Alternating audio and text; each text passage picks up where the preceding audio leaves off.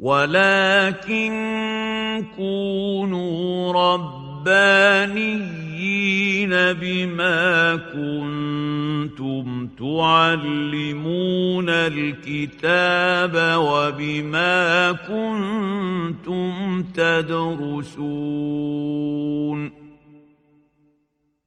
السلام عليكم ورحمة الله وبركاته.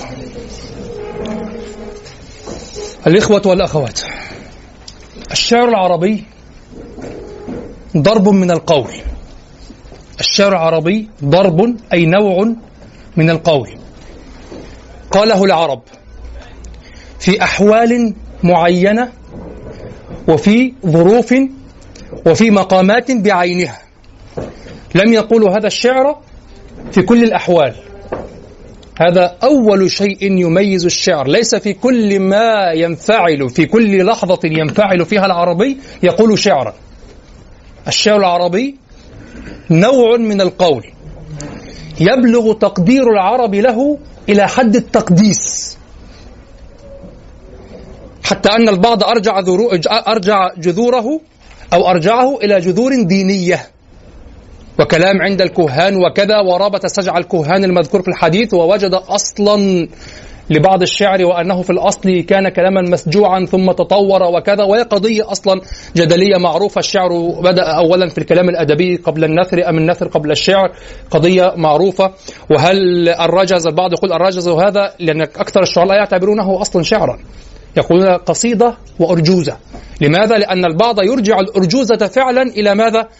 إلى أصل النثري هو السجع. هو سجع انتظم واتزن ليس أكثر من ذلك. واضح؟ ف أو أنه رجز في الأصل وصار سجعا وضبط وترك في النثر. لو قلت بأن الشعر هو السابق. لكن المهم ضرب من القول عند العرب يقولونه في مقامات معينة. هذا الضرب من القول انظر الآن هذا كلام مهم جدا في ترسيخ فلسفة الشعر العربي عندك لأن أكثر الذين يدرسون المذاهب إنما ينطلقون من التقعيدات الغربية التي درسوا فيها نصوصا غير عربية بالأصل وصاروا في تنازع مع التراثيين حول قضية الشعر والشعر الجاهلي والوزن والقافية وما إلى ذلك والذين يدافعون عن هذا الشعر الموروث من حيث كونه جزءا من التراث لا يدرون حول فلسفة الشعر. وعليكم السلام. ليست عندهم هذه الفلسفة المقابلة التي تنطلق من النص العربي نفسه. ومن هنا تظهر أهمية هذا الذي أقوله الآن. الشعر العربي هكذا من الأول. ضرب من القول عند العرب. لا يقولونه إلا في مقامات معينة. يبلغ تقديرهم له حد التقديس. يشبه أن يكون دينيا. ويبلغ بهم مرتبة الشرف أو الحط. إما أن يكون شريفا وإما أن يكون رذيلا. يعني هذا الذي يقول شعرا أي شعر؟ لا يبلغ كان كما ورد عن زهير بن أبي سلمى أنه ضرب ابنه كعبا رضي الله عنه كعب بن زهير ضربه على قول الشعر وهو صغير. لماذا حتى لا يحفظ عنه قول لا يرضاه حين يكبر؟ ضربه وبعد ذلك اختبره عند شعراء كبار وأخذه وصار يملط معه. يملط يعني يقول نصف بيت ويقول أجبني. ويجلسه على على الناقة دون دون ركاب يجلس عليها هكذا وينطلق به في الصحراء ويصف الناقة ويصف كذا حتى يتأكد من قوة لسانه. القضية الأمر قضية. واضح؟ هذا القول عند العرب يتركب من مكونات ومن عناصر. هذه العناصر تعمل مع بعضها من حيث كونها نشاطا لغويا متكاملا.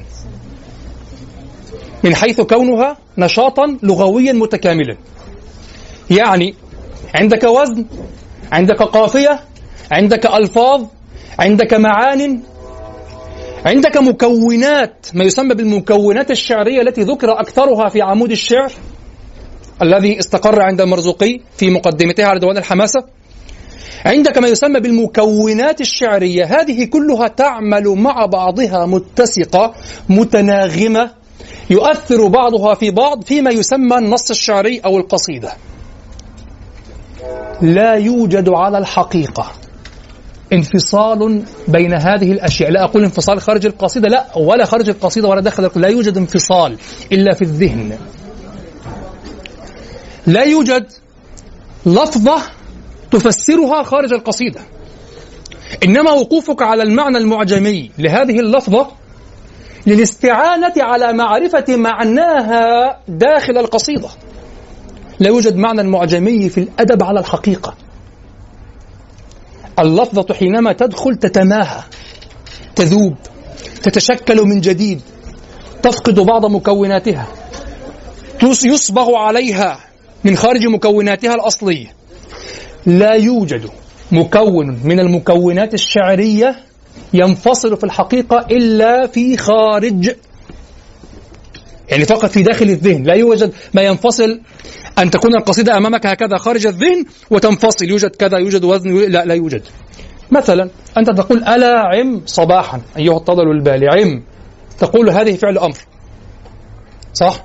تقول مجزوم تقول آه يعني تقول معرب كما يقول تقول مبني. لكن هذا فعل أمر.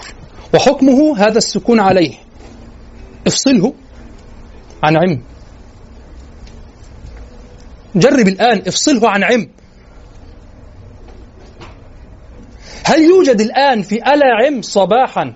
هل دخل في مكوناتها فعل الأمر المجزوم أو المبني على السكون أو على ما آه، يجزم به مضارعه؟ هل يوجد الآن في داخل القصيدة هذا المفهوم من حيث كونه مكونا للقصيدة؟ أجيبوني. لابد أن نخطو خطوة في تحليل النص. الآن هل يوجد في عم ما يسمى فعل أمر على القاعدة النحوية دخل في لفظ عم يفصل عن عم يوجد؟ طب سموت إليها. سموت. أين الفاعل؟ التاء طيب. انزع التاء. انزع الفاعل.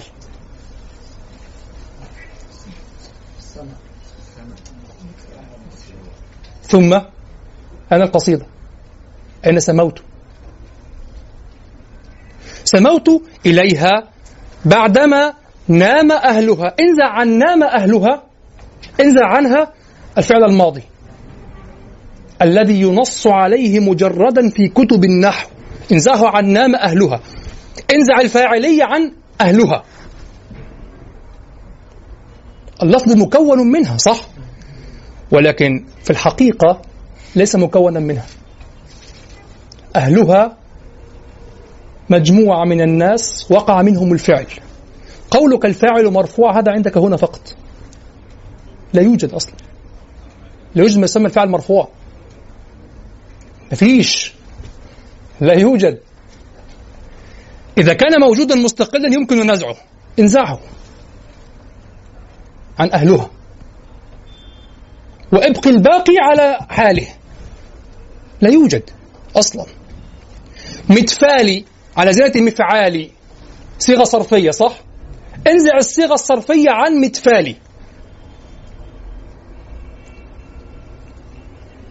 لا سترجع إلى التفل الذي هو ترك الطيب. طيب أين هنا؟ متفال لماذا؟ الصيغة الصرفية لا تنفصل أصلا عن لا تنفصل عن ال ال الكلمة التي جاءت في هذه الكلمة سابقة على الصيغة الصرفية. قبل أن نقول مفعال من حيث كونه وزنا ليس من حيث كونه فعلا عاما لغويا لا من حيث كونه وزنا. قبل أن نقول مفعال يوجد متفال ولا يوجد إلا متفال أصلا.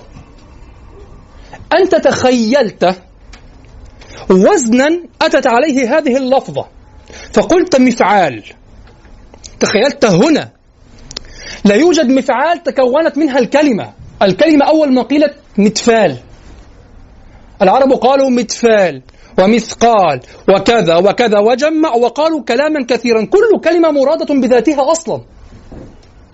ثم تخيلنا هذه الأوزان المشتركة وتخيلناها تخيلناها مفصولة عن وجودها في القصيدة وأخرجنا وزنا يسمى مفعال فقط. حينما قال ألا عم صباحا سواء قلت صباحا تمييزا أو قلت إنها تمييز أو قلت إنها آه ظرف. انزع الظرف عن الصباح. لا يوجد مفهوم للظرف دون الصباح أصلا. كل هذه التخيلات ذهنية من كثرة ما أننا تركنا التطبيق وتركنا أصل الفكرة وفلسفة الفكرة وأخذنا ندرس هذا الشيء أصبح له وجودا مست... أصبح له وجود مستقل. الذي هو الصورة صورة القاعدة. لا يوجد قاعدة أصلا. تخيلات لعامل مشترك لطريقة النطق فقط. قل نفس الكلام في الوزن والقافية قل نفس الكلام في الوزن والقافية. هو في أصلا طويل له دون البحور فضائل فعول مفاعيل فعول مفاعيل لا يوجد. لا يوجد. بحور الشعر وافرها جميل مفاعلة مفاعلة فعول لا يوجد أصلا. متكامل وجمال وجهك فاتن متفاعل متفاعل لا يوجد. يوجد غناء. هذا الغناء الخليل استقرأه وتخيل منه فقط. تخيل. لم يفعل العرب هكذا. هو تخيل من كلام. فهذا كلام يتغنى به فقط. لا يوجد لفظ في داخل الكلمة في داخل النص ينفصل في تفسيره عن النص لو أردت أن تفسره داخل النص لا تفسيرا لغويا مستقلا الذي هو المادة الخام الأولى للكلمة التي لا توجد في الحقيقة أصلا.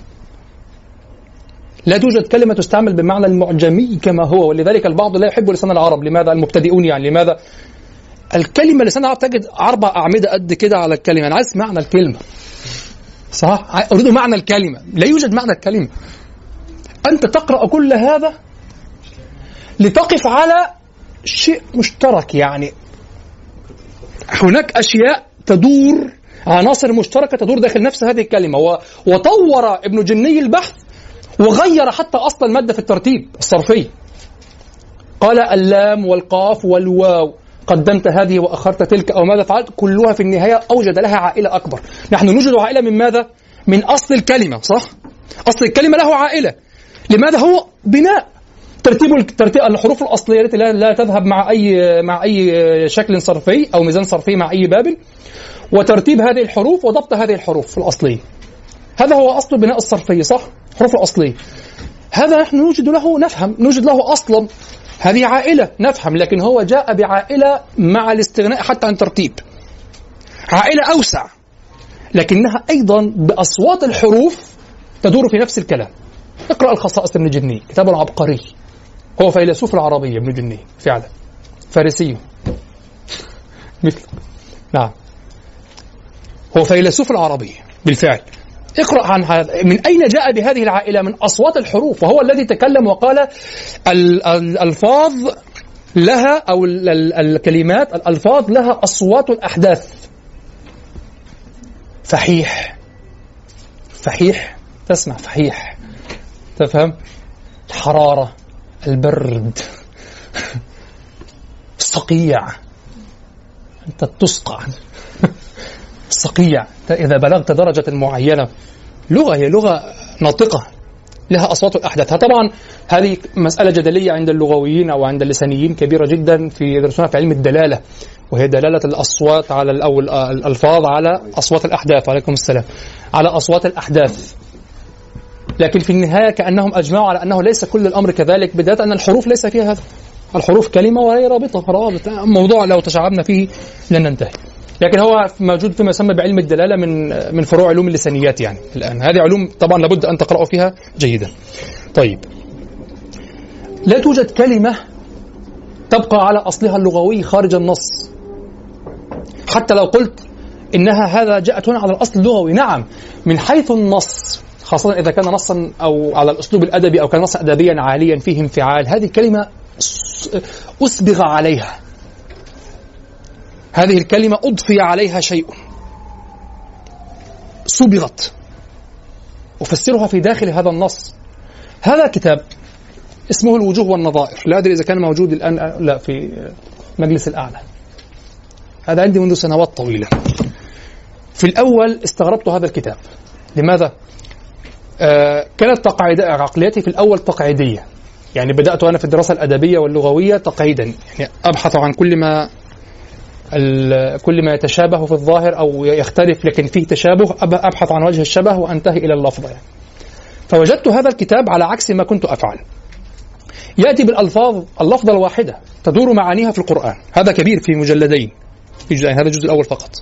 واضح؟ للدمغاني آه يأتي بالألفاظ من المادة الواحدة في القرآن يقول انظروا هذه معانيها جاءت في القرآن على كذا وكذا من المعاني. ننظر أمثلة على هذا. مثلا يتكلم عن كلمة الإشعار كلمة الأخذ. مثلا الأخذ هنا يقول جاءت بمعنى القبول والحبس والعذاب والقتل والأسر. يقول تفسير الأخذ الأخذ كلمة أخذ أخذ. يقول تفسير الأخذ على خمسة أوجه. القبول الحبس العذاب القتل الأسر. قال أأقررتم وأخذتم على ذلكم إصري؟ أقررتم وأخذتم على ذلكم إصري. آه إن أوتيتم هذا فخذوه وإن لم تؤتوه فاحذروا. طب هل كلمة الأخذ هنا تغيرت عن ما يسمى بالأصل اللغوي المعجمي؟ هل تظن أن كلمة الأخذ يعني تراها في المعجم القبول والحبس والعذاب والقتل والأسر؟ هل هي كذلك في المعجم؟ لكن هذه المعاني التي أسبغت على الكلمة في النص. فلا يوجد ما يسمى بالمعنى اللغوي داخل النص. طيب مثال آخر. آه تفسير الأسف على وجهين الحزن والغضب. الأسف معناه الحزن والغضب. آه مثلا آه نعم؟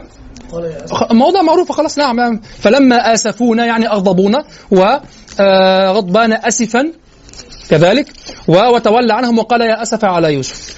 طيب هذا مفهوم معروف. طيب لما نقول نعم تفسير ألقى ألقى على عشرة أوجه. وسوس. ألقى الشيطان في أمنيته. خلق.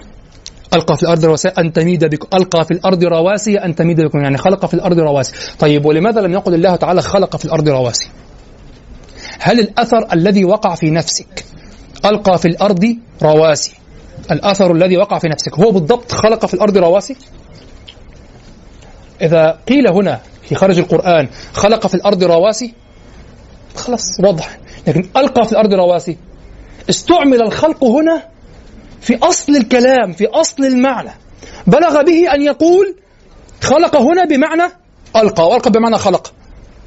لكن هل هي بمعنى خلق؟ في النص العالي؟ لا. حتى تتصور أن ألقى يعني أنها ألقيت هكذا أنت ستأخذ هذا المعنى تستعمله استعمالا إيحائيا. وليس أنك تتخيل أن الله تعالى ألقى يعني فيه جبل واترمى من الذين يفعلون هذا؟ أصحاب الإعجاز العلمي بقى في القرآن. هؤلاء من أكثر من أجرموا في حق القرآن.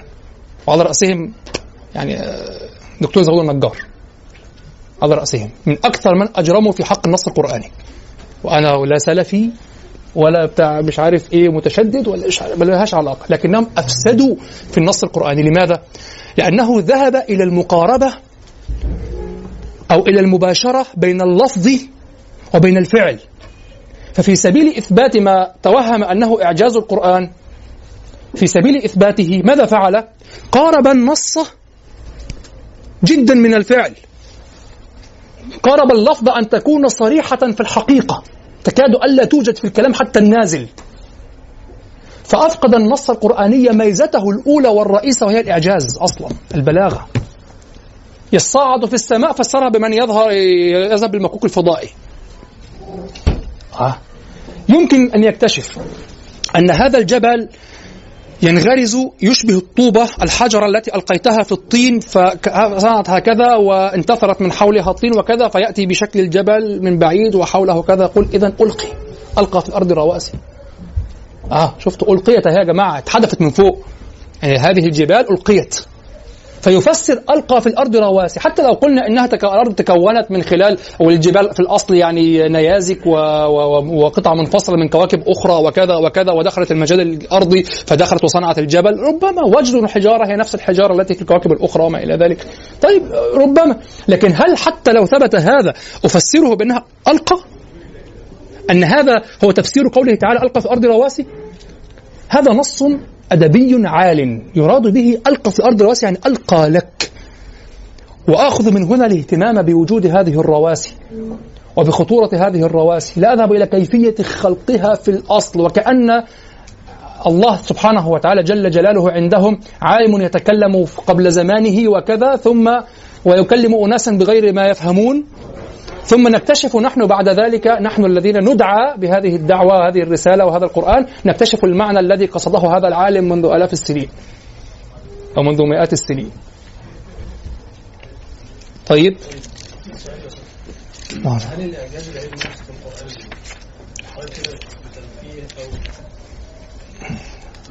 لحظة واحدة.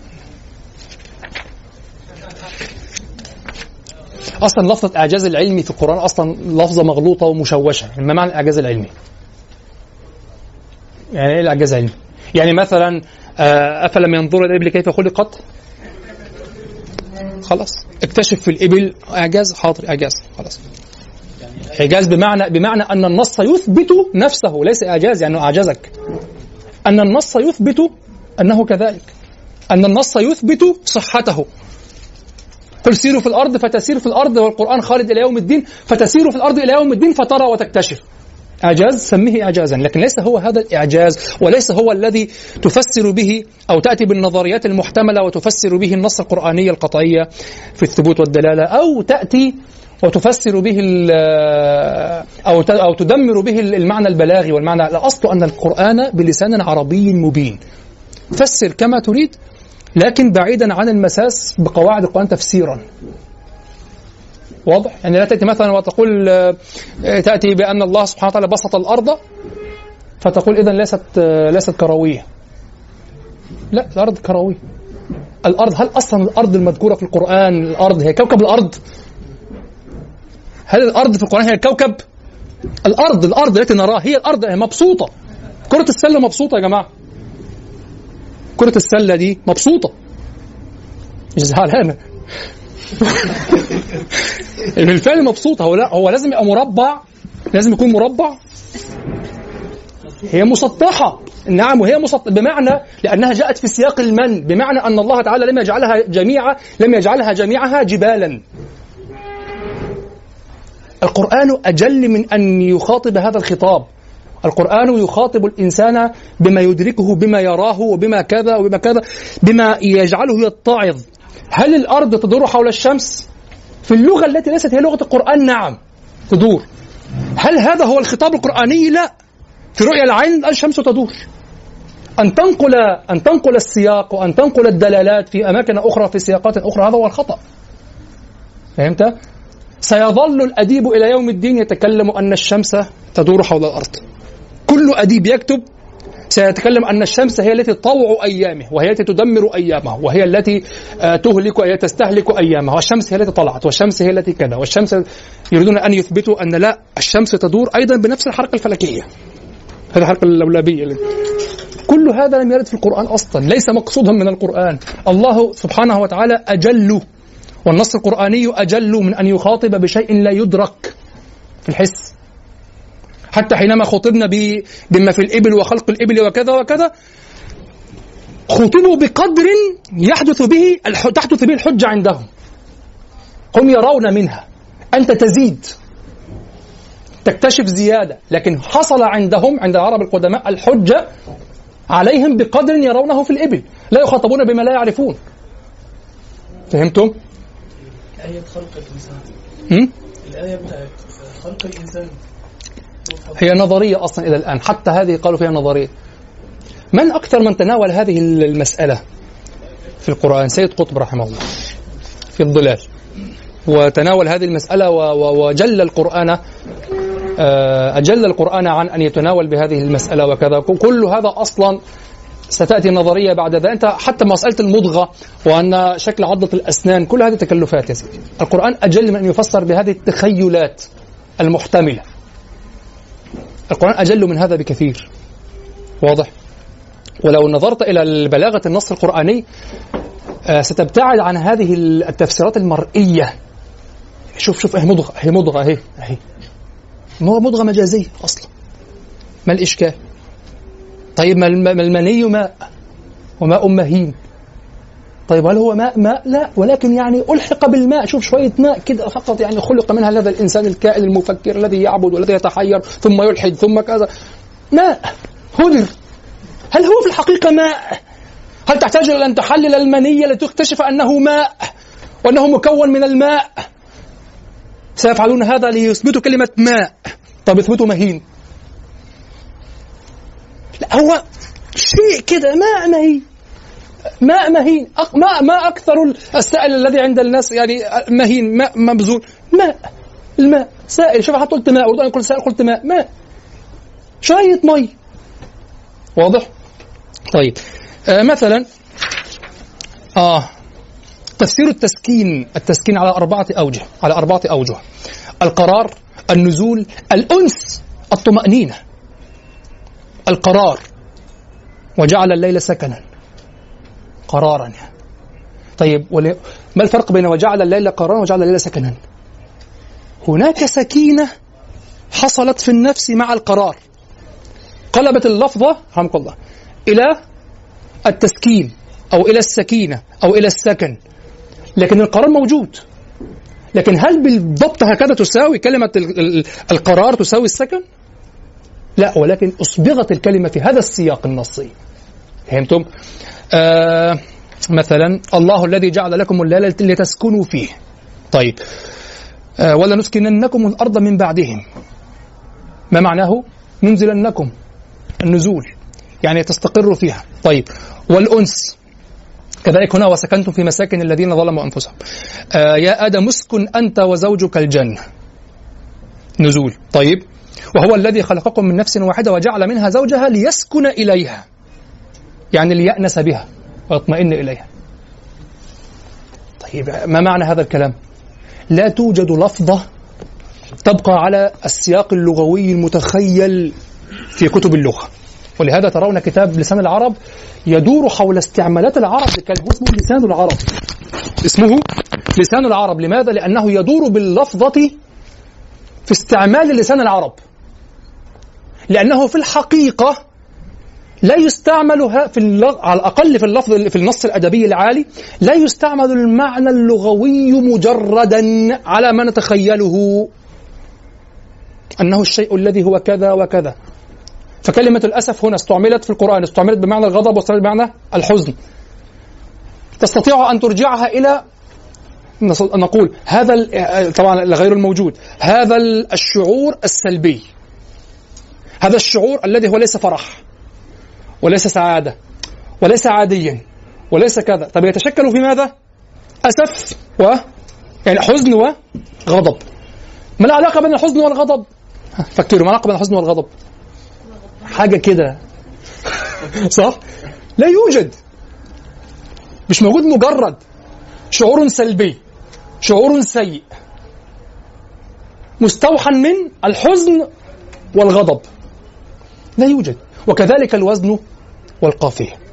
الوزن والقافية تخيلناها من الموسيقى التي ليست موجودة مستقلة. ما فيش نوتة عند العرب موسيقية ما فيش نوتة. هذه هذه أمور استخلصت ووضعت تخيلا لا يوجد مستقل. ولهذا الذين يقولون تجد شخص يقول أنا لا يهمني هنا المعنى. لا يهمني الوزن وأن يكون شعر أو كذا. أنا عجبني البيت. وزن وقافية مش قضية.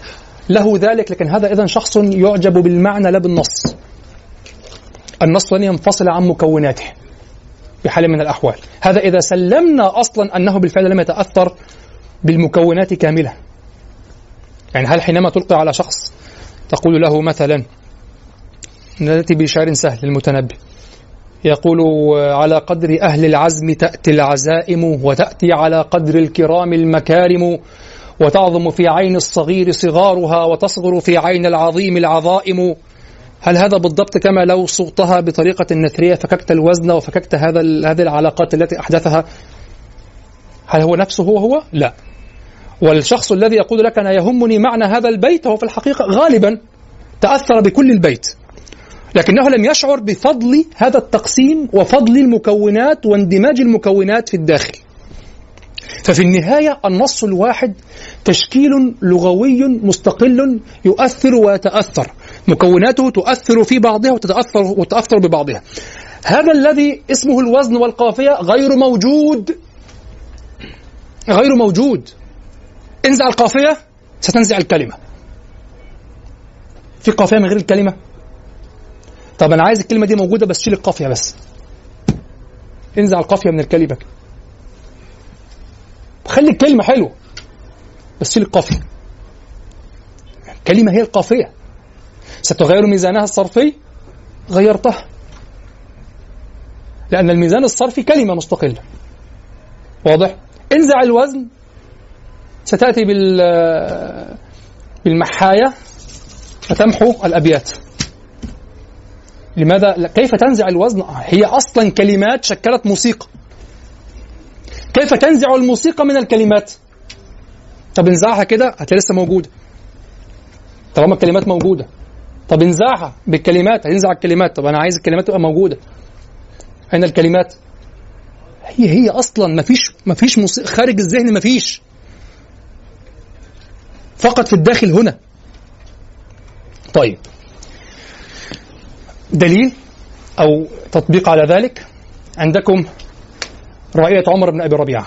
أمن آل نوع من أنت غاد فمبكر وعندكم العام صباح يطول البالي. اتفق في الوزن على بحر الطويل.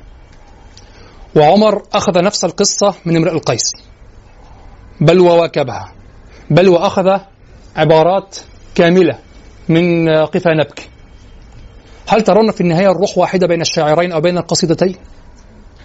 تظل قصيدة عمر قصيدة هكذا ماجنة قافزة كذا وتظل قفا نبكي وتظل على عم صباحا لها رزانة معينة ولها أسلوب وتظل شخصية الشاعر فيها أو شخصية القصيدة ظاهرة فيها المجمل في النهاية من أين أتينا بهذا؟ من أين وقع هذا الاختلاف؟ نعم المكونات الجزئية موجودة ولكن التفاعل وكيفية التفاعل ليس موجودا شيء آخر الإنسان يتكون من بروتينات ومعادن وفي النهاية الإنسان ونفس الحيوان كذلك بالضبط. ولكن كيفيات خلق الإنسان. الميزان الصرفي الكلمة التي تأتي على ميزان صرفي معين. هل يمكنك أن تنزع عنها الصيغة الصرفية؟ من من النص تنزع عنها الصيغة الصرفية وتبقي الكلمة؟ لا يمكن.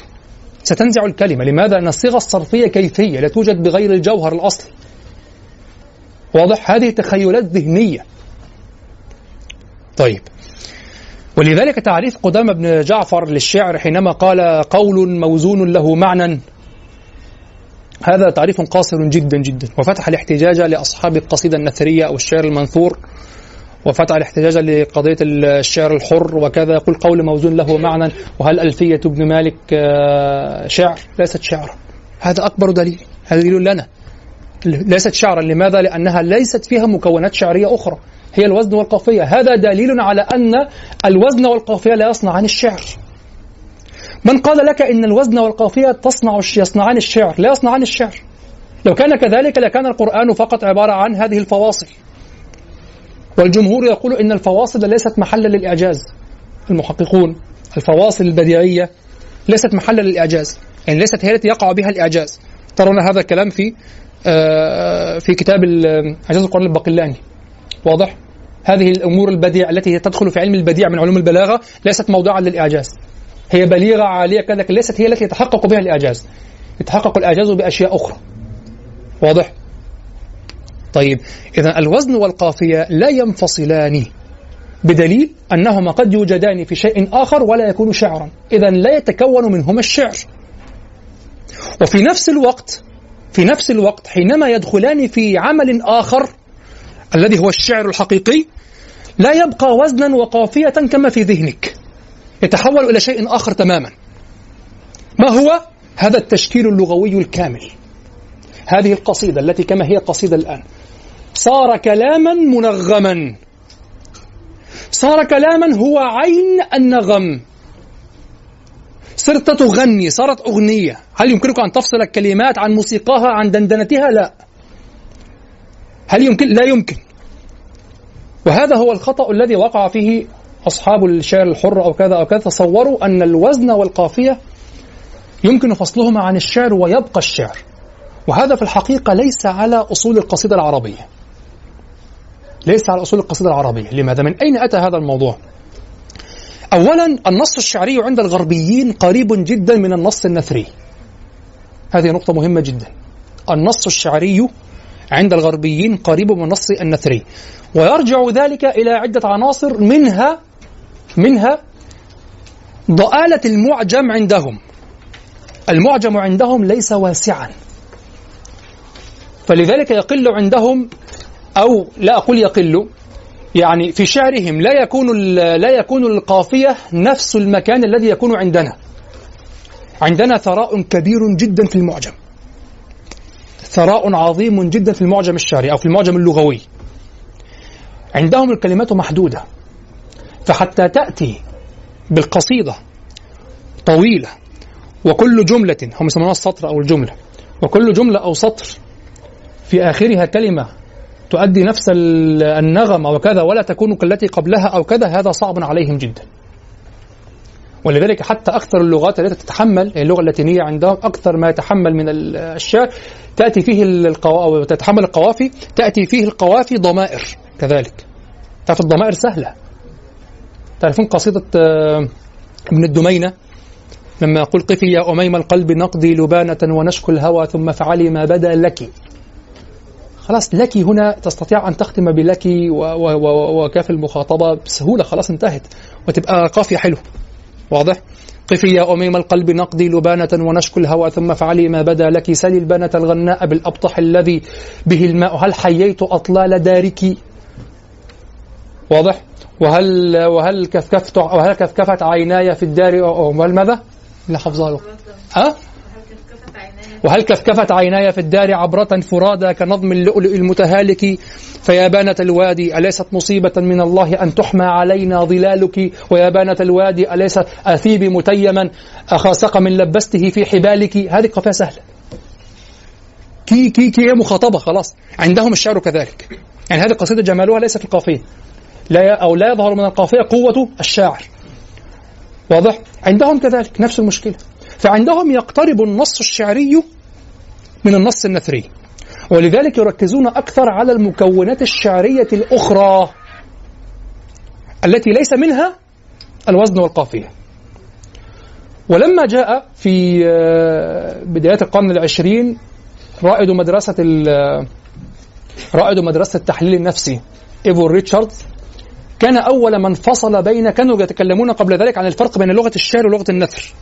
ما لغة الشعر وما لغة النثر. جاء ريتشارد رائد هذه المدرسة وفرق بين الأسلوب الأدبي والأسلوب النثري أو الأسلوب العادي أو اليومي الاستعمالي. الأسلوب الأدبي والأسلوب غير الأدبي. ثم يختلفون هل الأسلوب يسمى هل تقول أسلوب يومي لغة يومية ولغة علمية أم هي كلها لغة يومية تدخل فيها العلمية؟ يعني تقسيمات معروف. لكن هو قال لغة أدبية لغة غير أدبية. فلما أجمل اللغة الأدبية ما الذي وقع؟ دخل الشعر والنثر في الشعر والنثر الأدبي دخل في ماذا؟ في اللغة الأدبية. فساعد هذا أكثر في اقتراب اللغتين. وساهم هذا في نشوء ما يسمى بقصيدة النثر أو الشعر المنثور.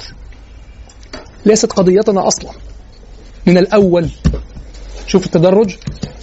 من الذي اتقى مع هذا؟ أصحاب القصيدة النثرية من العصرين العرب. وقالوا هذا مدفوعين بشيء آخر وهو ماذا؟ عدم قدرتهم. طبعا السليقة خلاص عندها 15 قرن عليك. خلاص السليقة ماتت. أصبح الوزن والقافية قيد. لماذا صار قيدا؟ لأنه خرج أصلا عن إمكان أن يصنع هو هذا الذي يسمى القيد. هو فصله فصار قيدا. صار وهو ينظم يراقب وزنا وقافية. ماذا تفعل في من أصلا يخرج نصا ليس قيدا؟ وأنت الذي تستخرجه فيصير قيدا عليك.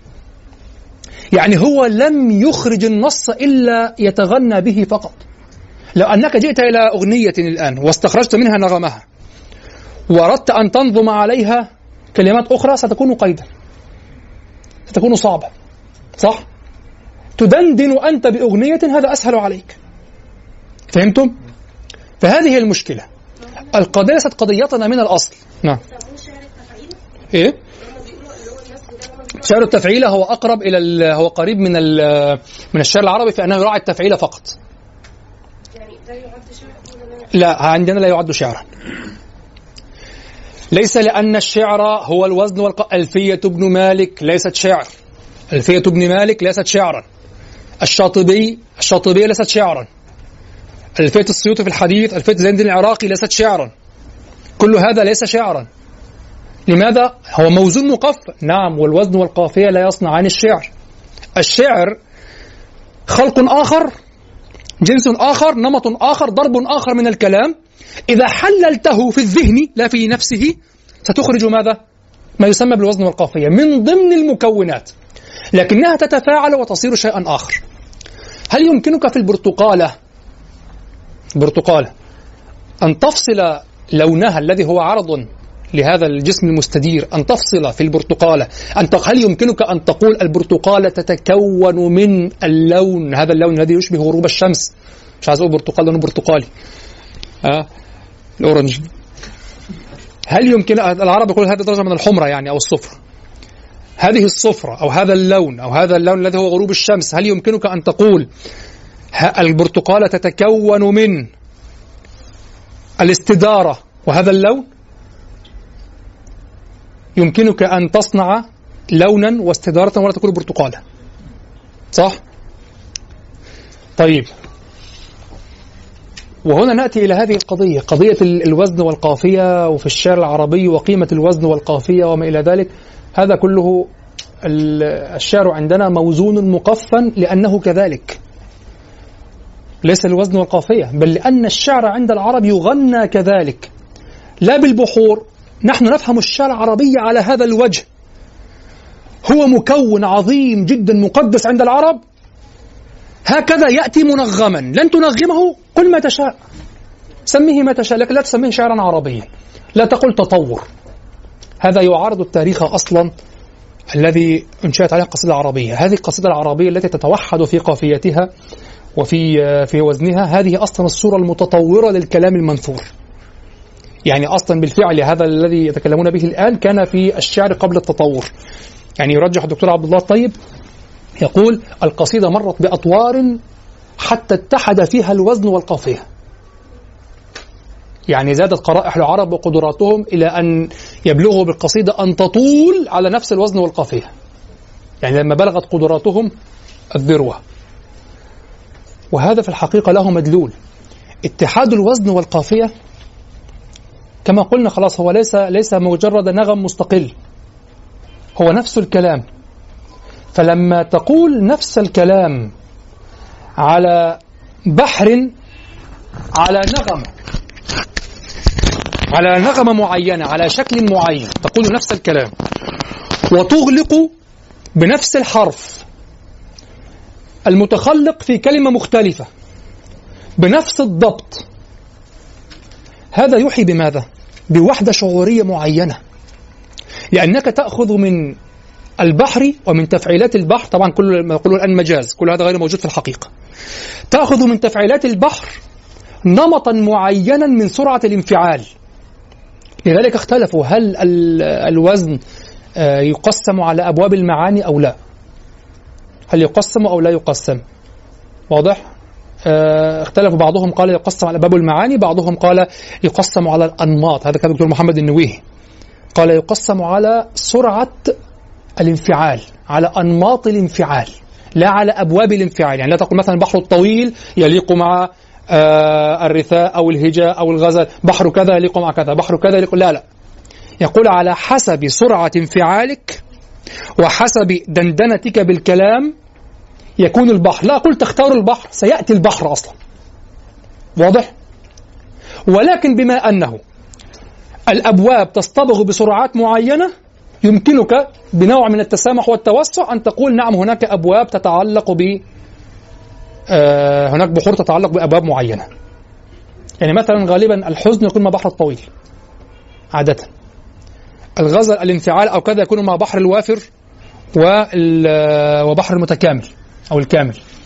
واضح كما في معلقة عنترة الكامل ومعلقة عمرو بن كلثوم الوافر. ألا هبي بصحنك فاصبحين ولا تبقي خمور الأندرين. أبا هند فلا تعد لكن قفا نبكي من ذكرى حبيب ومنزله لا يمكنك أن تأتي بصخب فيها أبدا. يمكنك أن تأتي في الكامل وفي الوافر. واضح؟ أبواب الردح تحتاج إلى البحور الخفيفة القصيرة التي تعلو فيها النغمة جدا. واضح؟ إذا هناك البحر صبغ روحك وأنت تتكلم. القافية أشد حدة في الدلالة لأنها تأتي مكسورة تأتي مفتوحة نوع الحرف. تلاحظون في أمن آل نعم؟ أمن آل نعم أنت غاد فمبكر غداة غد أم رائح فمهجر لحاجة نفس لم تقل في جوابها فتبلغ فتبلغ عذرا والمقالة تعذر. واضح؟ رو رو رو رو. بخلاف ما تأتي إذا سمى لك شوق لامرئ القيس مع را وبخلاف ألا عم سيطلل البالي؟ وهل يعمل من كان فصل الخالي؟ بخلاف ما تأتي إلى مؤنسة مجنون ليلى. يا يا يا يا يا في آخرها. العبقرية العربية في الشعر أن يسيطر عليك شعور واحد من أول القصيدة إلى آخرها.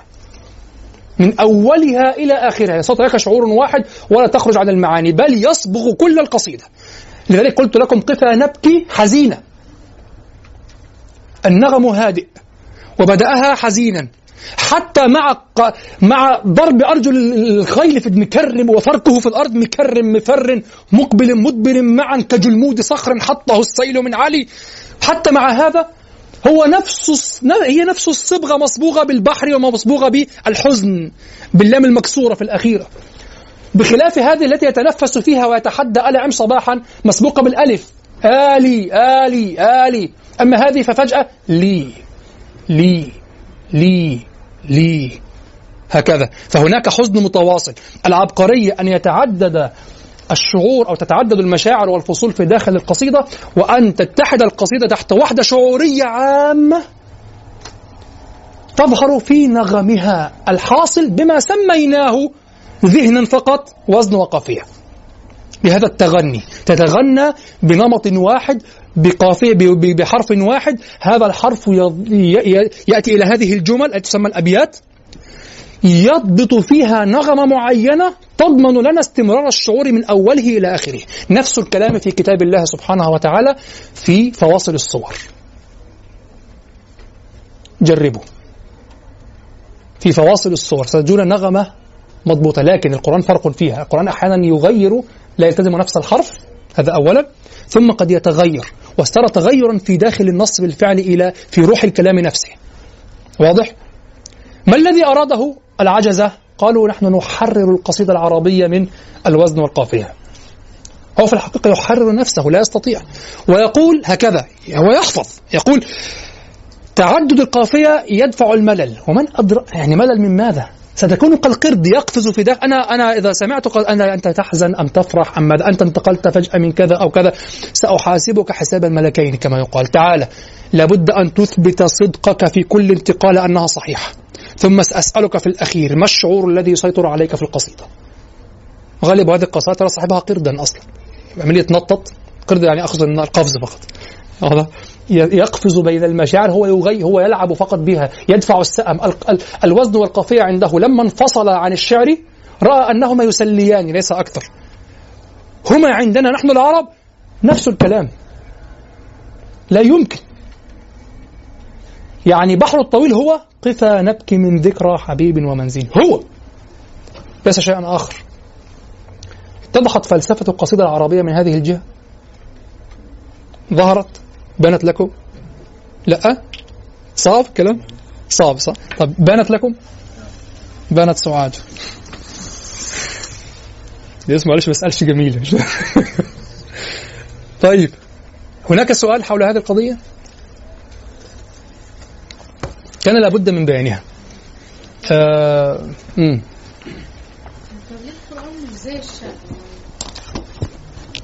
مثلا ربنا عز وجل لما نزل القرآن يتحدى العرب إن هم يفهموا طب هو كان على حضرتك على لسان العرب على طريقة العرب طريقة على التبان رقم واحد الشعب الناس بتقول بقى الوزن الشكل ليه القرآن مش شكله؟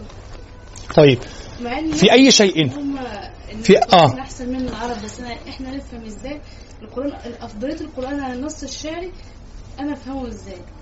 طيب ألا تلاحظين أن العرب أنفسهم لم يسألوا هذا السؤال؟ هم بالتأكيد فهموه. آه فهموا. إذا. نعم. إذا عندنا نمطان من الناس. أختكم تقول لماذا القرآن لم يكن كالشعر؟ القرآن كالشعر.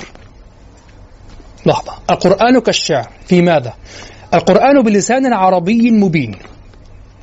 وقع فيه نظم للكلام وقع نظم للكلام. وقع فيه ما يشبه أو ما يقابل القافية وقع. لكن بلغ ذلك من ال- ال- الرقي وبلغ ذلك من مرتبة البلاغة ومن التحقق مع كونه نثرا لا نظما. يعني عند العرب يساعدهم النظم أنه مستمر. لماذا؟ البحر ليس موجود في الحقيقة في الخارج ولكن هذا النغم متداول بينهم في ثقافتهم. كيف أدى القرآن؟ نصا أعلى أو معنى أعلى وانفعالا أعلى في النفس مع انحلاله النسبي. عن التزام هذه الوتيرة دون أن يكون نثرا عاديا. وهذا ما دفع البعض أن يقول القرآن جنس ثالث من الكلام. وليس نثرا لا أقول هذا هو يقول هو نثر. لكن هو يقولون ليس نثرا وليس وليس شعرا. أظن طه حسين يقول هذا الكلام. وهذا كلام يأخذ به إخواننا من السلفيين كأنهم ينزهون القرآن عن أن يكون نثر أن يكون شعر لا بالعكس هذا هو هذا حجة أصلا للقرآن كما قال أظن ابن الأثير نعم وغيره. آه، هذا حجة للقرآن على وقال كذلك المرزوقي في مقدمته على ديوان الحماسة قال هذا حجة أصلا للقرآن. أن يكون نثرا وأعلى من أعلى كلام عند العرب. كما قيل في النبي صلى الله عليه وسلم إنه أمي ومع هذا أتى بهذا الكلام.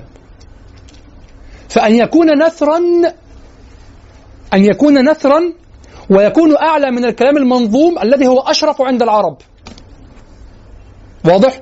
ويأتي على طرائق العرب في الكلام مع انفصاله عن الطرائق الموسيقية التي هي الوزن والقافية الكلام في هذه المسألة ثقيل على قلبي إلى حد كبير لماذا؟ لأن أول ما يذهب إليه الذهن هو أنه أقرب إلى النثر الفني عنده والحقيقة هو أقرب إلى الشعر كما يقول عبد القاهر ولكن بلغ من مخالفة الشعر أو بلغ من مشابهة الشعر في مكانته أنه خالفه في صورته. يعني هو أقرب إلى الشعر يعني هو على قانون الشعر أكثر. على قانون هذا الكلام المضبوط العالي أكثر لكن مع شدة خروجه عليه في المرتبة صار في الظاهر أشبه بالكلام الذي هو أنزل من كليهما.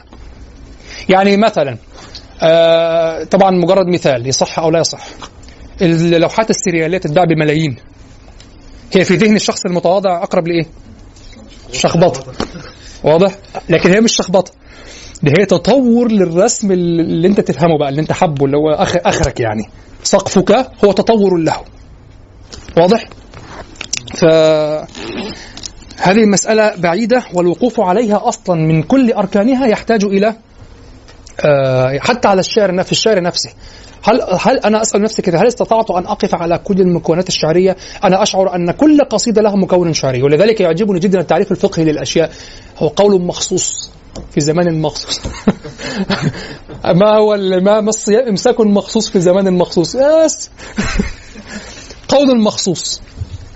الشعر عند العرب قول مخصوص عند أقوام مخصوصين.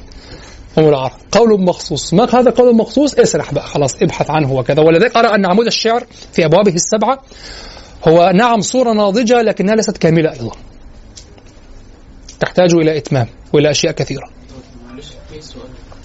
العرب كان عندهم في يعني لما يبقى في وفد وكده في شاعر وفي خطيب. يعني كأن إنه ده ليه مقام وده ليه مقام. نعم. ولذلك قلت قول مخصوص. أخوكم يقول مقامات الشاعر والخطيب. الشاعر والخطيب. حينما جاء في قصة حسان بن ثابت وفد من يا مولانا؟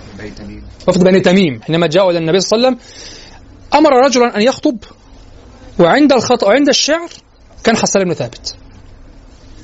لماذا؟ قول مخصوص؟ هو قول مخصوص. لذلك الذين يعني يقولون أنا لا أتكلم إلا بالشعر أو لا يقول شعرا. يقول كلاما موزونا. تفضل هنا آه طيب. لا لا لا بالنسبة مولانا لوحده الشعورية اللي حضرتك قلت عليها دلوقتي. القرآن مثلا بنلاقي نفس الصورة الوحدة الشعورية هي وحدة نغمية تسيطر على القصيدة من أولها إلى آخرها وتطول معها ومهما اختلفت الأبواب والانفعالات الجزئية أو القسمية داخل القصيدة يظل الشعور العام الذي يسيطر عليها مصبوغا بصبغة هذا البحر. كما فعل محمود شاكر مع بحر المديد. سيطر على كل القصيدة مع كونه بطأ وسرع في الداخل لكن هناك نوع من التوتر كما هو يسميه سلطان البحر يسيطر عليه. ستجد. تجدين مثل هذا في الصورة. طيب نحاول نخطو خطوة أخرى. طول وقصر الآيات مع شوف تشكيل هي شكل تفاعل نشاط لغوي داخلي.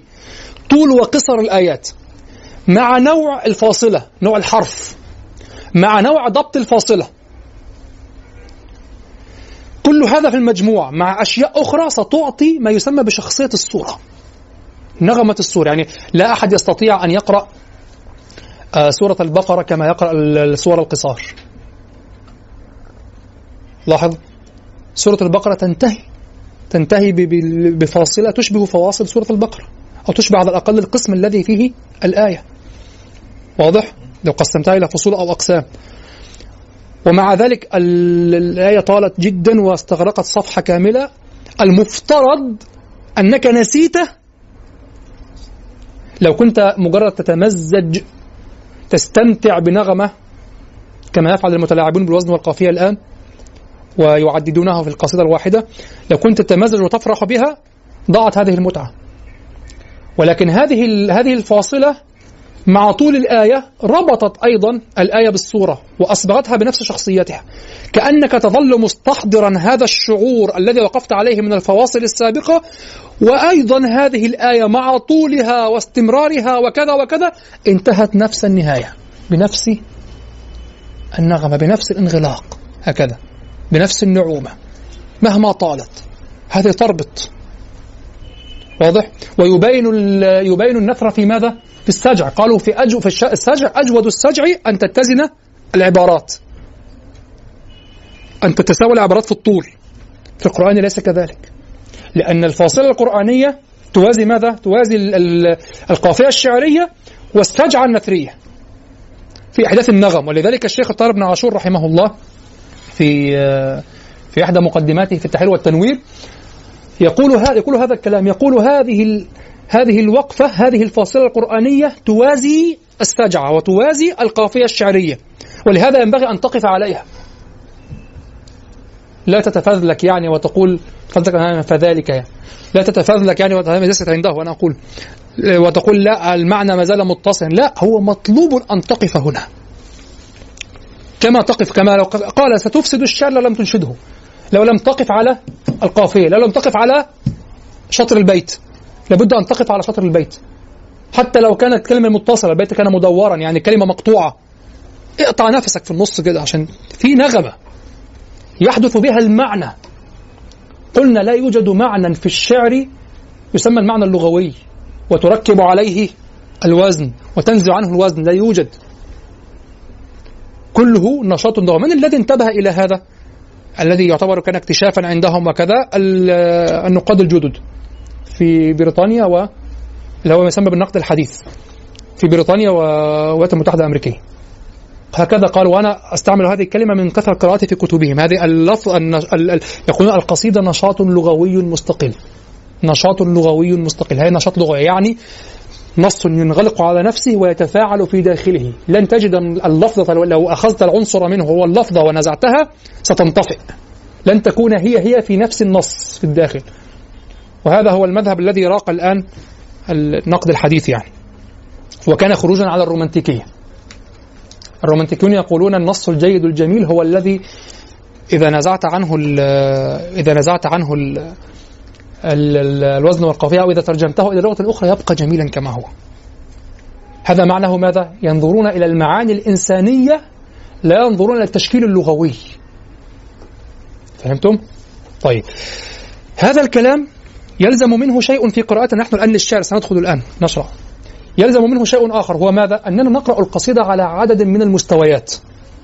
نقرأ القصيدة على عدد من المستويات. مستويات التفسير تفسير اللفظة الواحدة. واضح؟ هذا فقط أداة. تعرف ما عظم الكلمة؟ إذا افترضنا أن لها معنى معجميا مستقلا. ما هو هذا المعنى المعجمي؟ حتى فقط يساعدني في تشكيل بقية المعنى. فقط أنا أرجع إلى الحروف الأصلية للكلمة. أصلية للمعنى يعني. يعني أرجع إلى العظم الذي لا يتغير مع كل تشكيلة. حتى لو لم يوجد هذا العظم في الحقيقة موجودا بذاته هكذا. لا يوجد. حتى لو افترضت إذا قلت شيء لغة وشرعا الشيء لغة كذا حتى هذا سياق. حتى هذا سياق. هناك ما يسمى بالأضداد في اللغة. الأضداد. ستجد بينها شيئا. تجد بينها حتى لو كان القرء الذي هو بمعنى الحيض وبمعنى الطهر. حتى لو كانت لفظ العين. كتب الأصول تتفق على أن العين من المشترك اللفظي صح؟ مشترك لفظي. الباصرة لا تقول هنا العين. قل الباصرة. لأن هي العين ما فهمنا عين. لكن قل الباصرة ونبع الماء و والجاسوس. يقال في كل ذلك عين. واستعمال وطبعا يشترطون في الاستعمال المشترك أن يكون ماذا؟ أن يكون استعمال على الحقيقة. ويستعمل في الشمس كذلك. وكلمة المها تستعمل في الشمس تستعمل في الماسة وتستعمل في كذا. واضح؟ هذا المشترك اللفظي ستجد بينه شيئا ما. لماذا؟ حتى تخرج الكلمة معبرة معبرا عنها هكذا. حتى لم يعترف بعض اللسانين بهذا. على الأقل تجد قسطا من الكلام هكذا. وستصبغ بصبغات أخرى إذا دخلت في النص. فهمتم هذا؟ فلا لا يوجد. هو نشاط لغوي. نشاط. الكلمة تدخل أول ما قال ألا عم صباحا أيها الطلل البالي. ما الفرق؟ طيب الطلل والبالي. طيب تعالوا. الطلل معروف صح؟ الطلل. طلل. بالي معروف. فقال الطلل البالي. طلل وحدها أطلال صورة أطلال. طبعا في التصور في التحليل لا تسابقه ربما تأتي إلى ذهنك صور هي نتيجة الاستعمال أيضا ويكون هي المطلوب إثباتها أصلا. صورة الطلل بيوت متهدمة هكذا أنصاف جدران وما إلى ذلك. بالي متهالك. ركب طلل بالي. طلل متهالك. هذا هو التجميعة المجردة. هل الطلل البالي في النص وقف ذهنك عند هذه الصورة المجردة التي جمعتها من المعنيين؟ طلل بالي. طلل بالي. هل صرت فقط ترى طللا متهالكا؟ في أشياء احتفت. أنتم تشعرونها الآن لكن كأنها أصبحت مسلمات. لأنك لم تقف على طلل وحده ولا على البالي وحده. طلل البالي هكذا أطلال قديمة فقط. خلاص انتهت. ما فيش أي شيء آخر. لا دلالة أخرى. لا أي شيء. لكن طلل بالي جاء في ذهنك طرائق العرب في البيان. جاء في ذهنك الشاعر الذي يتكلم عن نفسه. جاء في ذهنك الآن حزن الشاعر. جاء في ذهنك الآن حبيبة سافرت.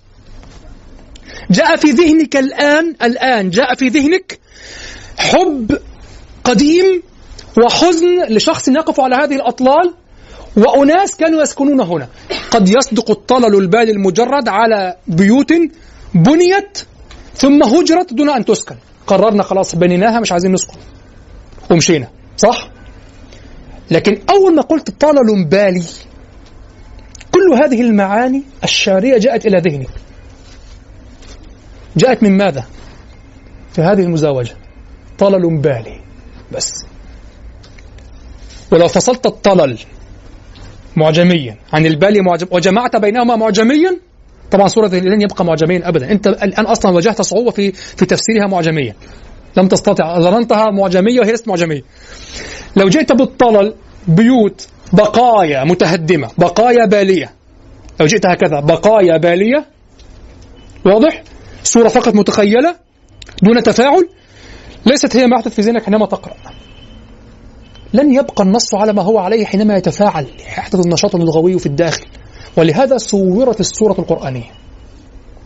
ونحن حينما نقرأ السورة أو نقرأ القصيدة نقف على المعاني مستوى الألفاظ فقط لنعرف. نقف على مستوى الصرفي فقط لنعرف كيف يتشكل. بعد ذلك أنت تقرأ النص متشكلا. ولهذا الذي اهتديت إليه منذ حتى أيام أنني قبل أن أتكلم في أنا يتعكر مزاجي وأنا أتكلم عن التفسير اللغوي للقصيدة بعد كل بيت. لأنه يفصل النشاط اللغوي. ولذلك الذي فكرت فيه بعد ذلك يعني إن شاء الله أنني في بداية شرح القصيدة يعني في الشروح المؤلفة أضع في الأول معجم القصيدة. في الأول ليس في الآخر في الأول. هذا معجم القصيدة.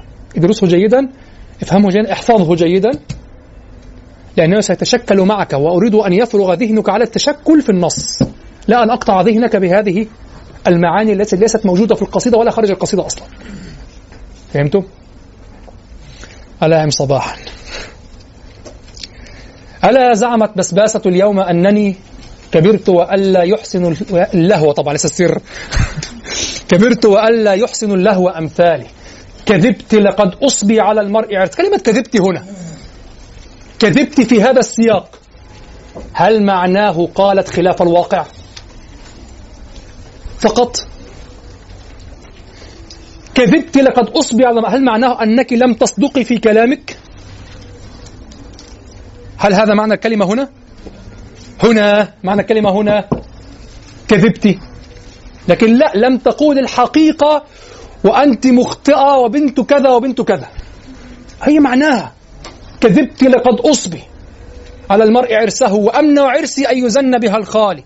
ويا رب يوم قد لهوت وليلة بآنسة كأنها خط تمثال يضيء الفراش وجهها لضجيعها كمصباح زيت في قناديل ذبال كأن على لباتها جمر مصطل أصاب غدا جزدا وكف بأجذال وهبت له ريح بمختلف الصوى صبا وشمال في منازل قفال ومثلك بيضاء العوارض طفلة لعوب تنسيني إذا قمت سربالي كحقف النقى يمشي الوليدان فوقه بما احتسب من لين مس وتسهال هنا بيت استحمى صح؟ إذا ما استحمى آه. إذا ما استحمت كان فيض حميمها على متنتيها كالجمان لدى الجالي لطيفة طي الكشح غير مفاضة إذا انفتلت مرتجة غير متفال إذا ما الضجيع ابتزها من ثيابها تميل عليه هونة غير مجبال تنورتها من أذرعات وأهلها بيثرب أدنى دارها نظر عالي. نظرت إليها والنجوم كأنها مصابيح رهبان تشب القفال سموت إليها بعدما نام أهلها سمو حباب الماء حالا على حال هل نام أهلها هنا؟ هي على ظاهرها؟ أم أراد ماذا؟ في كل هذه المعاني كل هذه التراكيب مسبغة بماذا؟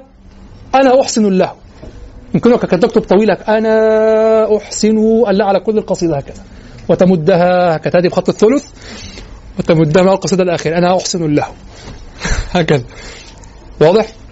سموت إليها بعدما نام أهلها. سمو حباب الماء حالا على حالي. فقالت سباك الله إنك فاضح. أنا وأنا جئت الآن رأيت الصورة شخص هكذا يعني لا أحبه. فقلت سباك الله. قالوا لا يجوز لعن المعين فأنا سباك الله يتحمل على ما تحمل عليه. هكذا بثقت وقلت سباك الله. يعني يضعونه في طريقي وأنا آتي إلى الدرس.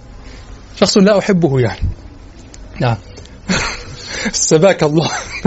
طبعا خلعت. خلعت من النص لا مقارنة أصلا. ما فيش. آه لا مقا... خلعت من عالمها لكن المعجم موجود. فكان قلت استباك الله تجنبا للعن يعني لها معاني أخرى. يعني. نعم. لعله أن يسبى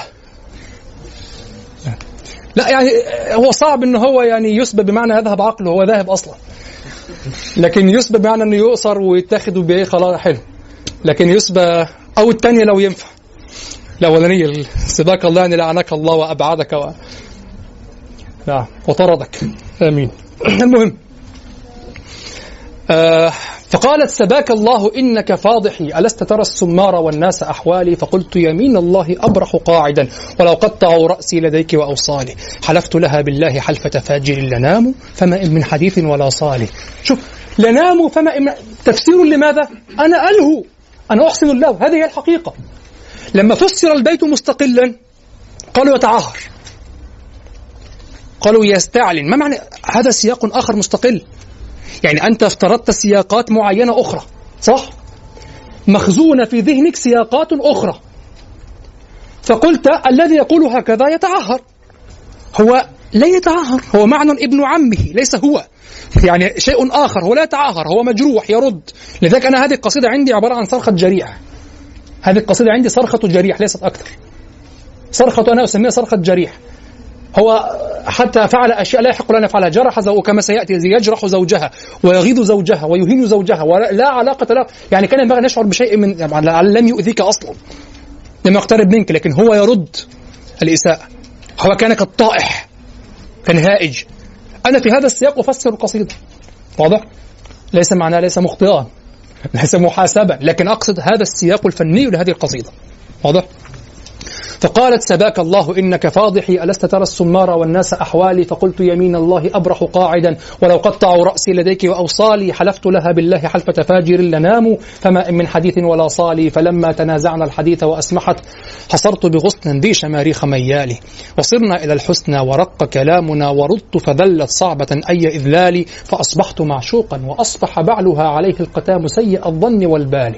يغط غطيط البكر شد خناقه ليقتلني. والمرء ليس بقتال يقتلني والمشرفي مضاجعي ومسنونة زرق كأنياب أغوالي وليس بذي رمح فأطعنني به وليس بذي سيف وليس بنبال. ويقتلني وقد شغفت فؤادها كما شغف المهنوءة الرجل الطالي وقد علمت سلمى وإن كان بعلها بأن الفتى يهدي وليس بفعال وماذا عليه أن ذكرت أوانسا كغزلان رمل في محاريب أقيالي وبيت عذارى يوم دجن ولجته. يطفن بجماء المرافق مكسالي. سباط البنان والعرانين والقنا. لطاف الخصور في تمام وإكمال نواعم يتبعن الهوى. سبل الردى. يقولن لأهل الحلم ضلا بتضلال صرفت الهوى عنهن من خشية الردى. ولست لست بمقلي الخلال ولا قال. نرى هنا أنه انتقل بعدما قال وردت فذلت صعبة أي إذلال فأصبحت معشوقا. وانتقل إلى زوجها أصبحت معشوقا وأصبح زو وأصبح بعلها عليه القتام سيء الظن والبال. قال يغط غطيط البكر شد خناقه ليقتلني والمرء ليس بقتال. التفت إلى زوجها وسيبدأ منظومة أخرى على زوجها. ولا تعرف تفسيرا لا تدرك تفسيرا لهذا الذي يفعله سوى أنه يرد الجرح ليس أكثر. يعني إذا كان هذا فعله مع زوجها وهو زوجها هو بعلها إذا كان هذا فعله معه إذا كانت هذه تعلم أنه ليس بقتال وأنه يهدي وكذا فأنا يا بسباسة أنا الذي فعلت هذا الفعل وأنا أحسن اللهو وأنا على الضد من كل ما قلته فيه في كل أحوالي. فيقول يغط غاطيط البكر شد خناقه ليقتلني والمرء لا سبق التالي الغطيط هو صوت يخرج من الخيشوم آه، يخرج من النائم يخرج من ال من ال من النائم من المذبوح من المختنق الذي يخنق. هذا الصوت الذي نسميه عند النائم الشخير. يأتي من تحرك اللهاه وتردد الهواء في الحنجرة وكذا. هذا الصوت هو هو الغطيط. حتى يقول غط في النوم. غط مش يعني غرق في النوم غط في النوم يعني يغط يعني يشخر يعني كما نقول نحن. نعم. فيقول يغط غطيط البكر. البكر هو الجمل الصغير الفتي القوي هذا الجمل الصغير الذي يكثر الحركة. لماذا قال البكر؟ ومنه كلمة بكر أبو بكر وبكر بن فلان كلمة بكر عند العرب البكر هو الجمل الصغير. واضح؟ فيقول يغط غطيط البكر يغط غطيطا كغطيط البكر. ثم أتى بجملة حالية وقال شد خناقه. يعني حال كونه قد شد خناقه. ليقتلني والمرء ليس بقتال. قال يغط غطيط البكر يعني يصدر هذا الصوت كصوت البكر. لماذا قال البكر؟ البكر الذي هو الجمل الصغير يريدون تعويده وتليينه للسير والطاعة. فماذا يفعلون؟ يربطونه بما يسمى الأنشوطة في عنقه. من يعني هي حبل يسهل يسمى أيضا يسمى الخناق كذلك. وضيق عليه الخناق. ضيق عليه الخناق. هذا لأنه ربطه على عنقه شديدا حتى اختنق بهذا الخناق. فالخناق هنا هو الحبل الذي يخنق به. فيقول شد خناقه. نكمل بعد الأذان. طيب يقول يغط غطيط البكر شد خناقه. يعني حال كونه قد شد خناقه. البكر يربط بهذا الخناق بهذا الحبل ويشد إلى ناقة كبيرة أو إلى بعير كبير ليرتاض. وهو يكون في أوله هو مراهق يعني متحرك كثيرا وهو يكون في أوله آه، نفورا ويجذب نفسه بعيدا وكذا. فكلما طبعا الجمل في حركته دائما يصدر صوتا ينفعل هكذا ويصدر صوتا وكذا. فكلما أراد أن يبتعد شد عليه الخناق. فماذا يفعل؟ يخرج هذا الصوت صوت الغطيط. هكذا. لكن ليس عاديا هو شد خناقه أيضا. لماذا؟ لأنه يعني آه، مختنق ويصدر صوته والآن الرجل الآخر آه، سأقتله سأقتله آه هكذا. هو ماذا يفعل ابن القيس؟ روعة هذا البيت في هذا التصوير. هذا الشعر عبقري مش ممكن. قلت لكم مستحيل لا تبحث عن الألفاظ خارج البيت أو خارج النص. مستحيل. يقول انظر إلى الضوضاء التي وقعت في أول البيت. خاصة إذا كنت تتصور هذا الغطيط يغط غطيط البكر. شد خناقه. شوف شد خناقه. أي حال كونه قد شد خناقه. إما يعني رب ربطوه جي ربطوه بقوة يعني شد إليه هكذا بقوة واختنق عليه أو شد خناقه لما جذب نفسه. واضح؟ فشد على عنقه. يعني في هذه اللحظة. ولذلك هذه هذه العبارة هذه الجملة شد خناقه في موضع الحال. واضح؟ يغط غطيط البكر شد خناقه ليقتلني. فهو صوره وهو يذهب ويجيء. سأقتله سأقتل هذا مع الغطيط. ركب الغطيط. ثم يأتي هو يقول كلمته هكذا في هدوء والمرء ليس بقتال.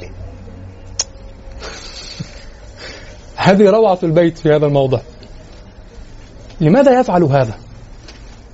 هذا هو ما هذا العداء تجاه زوج سلمى؟ يعني ينبغي أن تشعر أصلا ببعض الذنب.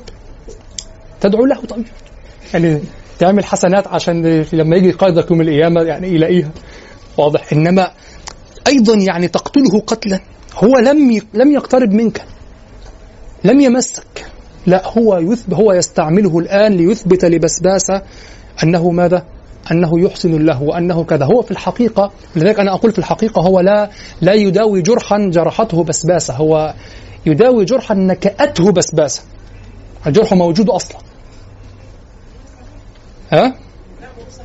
أيه. الجرح أصلا لماذا؟ هو بالفعل حاله كذلك. يثبت هذا الفصل القادم. كأني لم أركب كما سيأتي إن شاء الله اليوم إن شاء الله. فيقول يغط غطيط البكر شد خناقه ليقتلني. المرء ليس بقتال. هكذا بالتفات وهدوء والمرء ليس بقتال.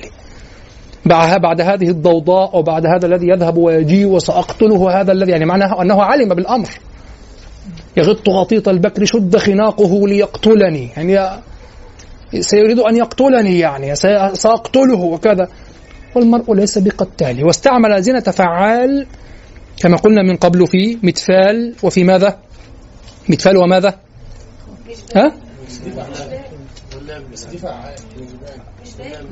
لا أقصد ليس نفس الصيغة صيغة المبالغة يعني. ماذا مولانا؟ لا ليس ميال القدر أه؟ لنفي الفعل تماما. نعم لكن وردت معنا عدة مرات. في مدفال مدفال لا ليس. في لا لا لا غير مدفالي وغير لا. ربما في القادم يعني. نعم أقصد لما تكلمنا عن نفي نفي المبالغة لإثبات المبالغة. مدفال فقط صح؟ وكما قلنا في قوله ليس بظلام للعبيد. نعم يثبت يثبت العكس. يعني هو ينفي المبالغة في جهة ليثبت المبالغة في العكس. والمرء ليس بقتال. هذا أبلغ مما جاء في فيلم الجزيرة. ده عمر مطخ واحد. إزاي يبقى الكبير يا أبوه؟ ده عمر مطخ واحد. واضح؟ لكن ما طخش ولا واحد. واضح؟ بقول لك لا لا هو ليس بقتالي. يعني ماذا؟ يعني خوار تراك. هذا هو هذا هو المقابل الله تعالى ليس بظلام. لأنه سبحانه وتعالى يبلغ الكمال في العدل. واضح؟ فكذلك هنا ليس بقتال لأنه يبلغ الكمال في الصفة على الطرف النقيض. كما ليست ليست متفال غير متفالي يعني ليست تراكة التي ليست ممن لا تكاد تمس طيبا. لا يعني هي لا تترك الطيب أصلا. فهمتم؟ هذا الإجراء يكاد ألا نستعمله الآن يعني ليس معروفا. لابد أن يحيى. نعم؟ العامية فقط. نعم موجود في العامية. لأنها أصدق في الكلام. أصدق. أنت فاكرني خواف هل أنت تريد يعني أنا مش خواف أنا أخاف فقط؟ أنا مش خواف يعني أنا شجاع بقدر نفي الفعال الخواف بقدر نفي هذه الصفة أثبت العكس. واضح؟ يعني يقابل العكس. كل من مساحات في الوسط سقطت ليست ليست مرادة. والمرء ليس بقتال. ثم بنفس هذه الصيغة بنفس هذا الهدوء أيقتلني؟ والمشرفي مضاجعي. يقابل بها حاله هو حال الشخص حال زوج سلمى يقابل حاله. أيقتلني والمشرفي مضاجعي ومسنونة زرق كأنياب أغوالي المشرفي نسبة إلى قرى قرى المشارف في الشام. وهي قرى في الشام معروفة تصنع فيها السيوف كما يقال هندي وهندواني. يعني السيف الذي يأتي من الهند. العرب يستوردون السيوف من من الشام ومن ومن الهند. معروف. فيقال المشرفي إذا جاء من الشام ويقال الهندي. والأصمعي يقول المشارف هي قرى عربية من بلاد العرب قرب الريف. وربما يكون نفس التفسير يعني أن الريف يبدأ فوق في الشام تدرك الصحراء يبدأ عند الشام فالله أعلم يعني. الله أعلم ما المقصود بالريف الله أعلم. فأقول ربما يكون قولا قريبا أو يكون نفس القول أقول ربما ليس أكيدا. لكن المشهور معروف في الشروح أن المشارف هي قرى في الشام وتأتي منها هذه السيوف المصنوعة من الحديد الصافية يعني فيقال فيها المشرفي أيقتلني والمشرفي مضاجعي ومضاجعي على زنة على اسم الفاعل بمعنى ينام معي لا يفارقني وقوله مضاجعي كناية عن ماذا؟ كناية عن ماذا؟ عن عدم المفارقة وعدم المفارقة كناية بدوره عن القتال وعن كثرة القتال. والأمر ليس على ما قد يظن أو يفهم أن المضاجع يعني ينام معي دائما بمعنى أنه أنا لا يعني أنا دائما متأهب أخاف فسلاحي معي وأنا نائم. كانت زوجتي مرة قالت لي أشعر بمعنى فيه عدم نبل هنا في هذا يعني حتى حينما قال وليس بذي ليس بذي رمح فيطعنني به وليس بذي سيف وليس بقتال. هذه رواية صح؟ رواية عندكم. وليس بي وليس بنبال نعم. أنا قلت قتال نعم وليس بذي رمح فأطعنني به. قالت يعني أن هو يعير أن ليس معه رمح. لا ذي هنا بمعنى صاحب التي يستغنى بها عن ياء النسب كما قال بعض اللغويين. يستغنى بها عن ياء النسب يعني لا يقال رمحي أو سيف. كامل ليس معناها آه ليس معناها أن ياء النسب في معنى في معنى الذو لكن نيابة المعنى عن المعنى يعني. نعم. ليس بصاحب رمح ليس مقاتلا. هذا هو المراد. كذلك هنا والمشرفي مضاجعي. يعني أنا من كثرة قتالي لا يفارقني لأن أكثر وقت يتخفف الإنسان فيه من أحماله وأولها السلاح وكذا هو وقت النوم. فحتى في نومي أنام قليلا وأقاتل كثيرا فأنا لا وقت عندي أصلا. لأخلع هذه هذه هذه المحامل أو هذا المحمل وما عليه من السيف وكذا. هكذا هكذا دائما أنا أنام من كثرة ما أقاتل. أما هو فلا شيء. أيقتلني؟ والمشرفي مضاجعي. لحظة. طب تفضل ما هو أي حد هيحسن الله وهو الثاني لا يسيب قتاله فين. فين الجمال بقى إن هو بيحسن فين؟ مع واحد زي ده يعني؟ يعني هو جوزها بشخصيته اللي هو لا لا لا لا, لا. إحسان له ليس أختكم تقول يعني ما علاقة أنه قتال بإحسان له صح؟ لا. إن جوزها مش قتال يعني جوزها ضعيف الشخصية. ما أي حد واقف في الشارع هيعرف يعمل هذا يهينه ليس هو وهذا تفسير نعم أفهمه. أختكم تقول طيب ما إذا كان ليس بقتال وإذا كان خوار وتراك وكذا ليس فخر لي أن لا هو يقابل نفسه به. زوج سلمى؟ المقابلة دي وحشة في حظ وجعل زوجها ساقط يعني أي آه، خدت بالكم؟ طيب ما رأيكم في هذا الكلام؟ أيوه يوسف هيعرف امرأة العزيز تراود فتاة. هذه امرأة العزيز تراود فتاة لكن ده زوجها أصلا وليس بزنا وليس بقتال يعني خلاها عندها أسباب كثيرة الناس الذي يظهر لي هنا أنه فقط يتعمد إهانته ليس أكثر لأن زوجها أصلا لم يدخل معه منافسا. أنا شايفة إن هو أنزل نفسه. مقارنة إن هو أي حد هيحسن بالله. بالظبط. هو واحد واحدة ملهاش. طيب. أي حد لحظة بس. كلامهم معتبر على فكرة سهل. أيوه. طيب لحظة. ن- نفكر بس في الموضوع ده واحد. الموضوع كبير. يعني لو شخص الآن يقول مثلا لحظة لحظة. أنا دائما حينما حينما أقف عند المعنى المعنى الإنساني المشترك أقيسه حتى بالحياة اليومية العامية ما- كيف نتكلم كيف نقول؟ فشخص آه. لا ويهدي ولا ويهدي كمان ومش ده ده بيخرج ده بيتكلم على كلام مش قده يعني. هو بلغ بلغ في الانحطاط من قدره بس هو برضه مش في سياق إن هو يرد على جوزها هو في سياق إن هو يقدم شأنها هي الرد عليها هو ده اللي أنا بقوله إن هو إنه فقط يعني يقول لها لكن برضه ممكن يقول لها مثلا وجوزها ده كان كذا وكذا. أصل هو ذكر إنه أفسدها عليه. فلما يفسدها على شخصية كبيرة غير لما يفسدها على شخصية تعبانة يجي اسد ولا احسن من الفار يعني. يعني هو هو بيقارن نفسه يعني من حيث كونه زوجها مش مش عشان هو واحد ضعيف أنا ب ب ب يعني بفتري عليه لكن يعني الز- الزوج بيبقى في حي- في حياة. المرأة يعني قيمة كبيرة فهو بي بي بيقارن نفسه مع مع الزوج نفسه.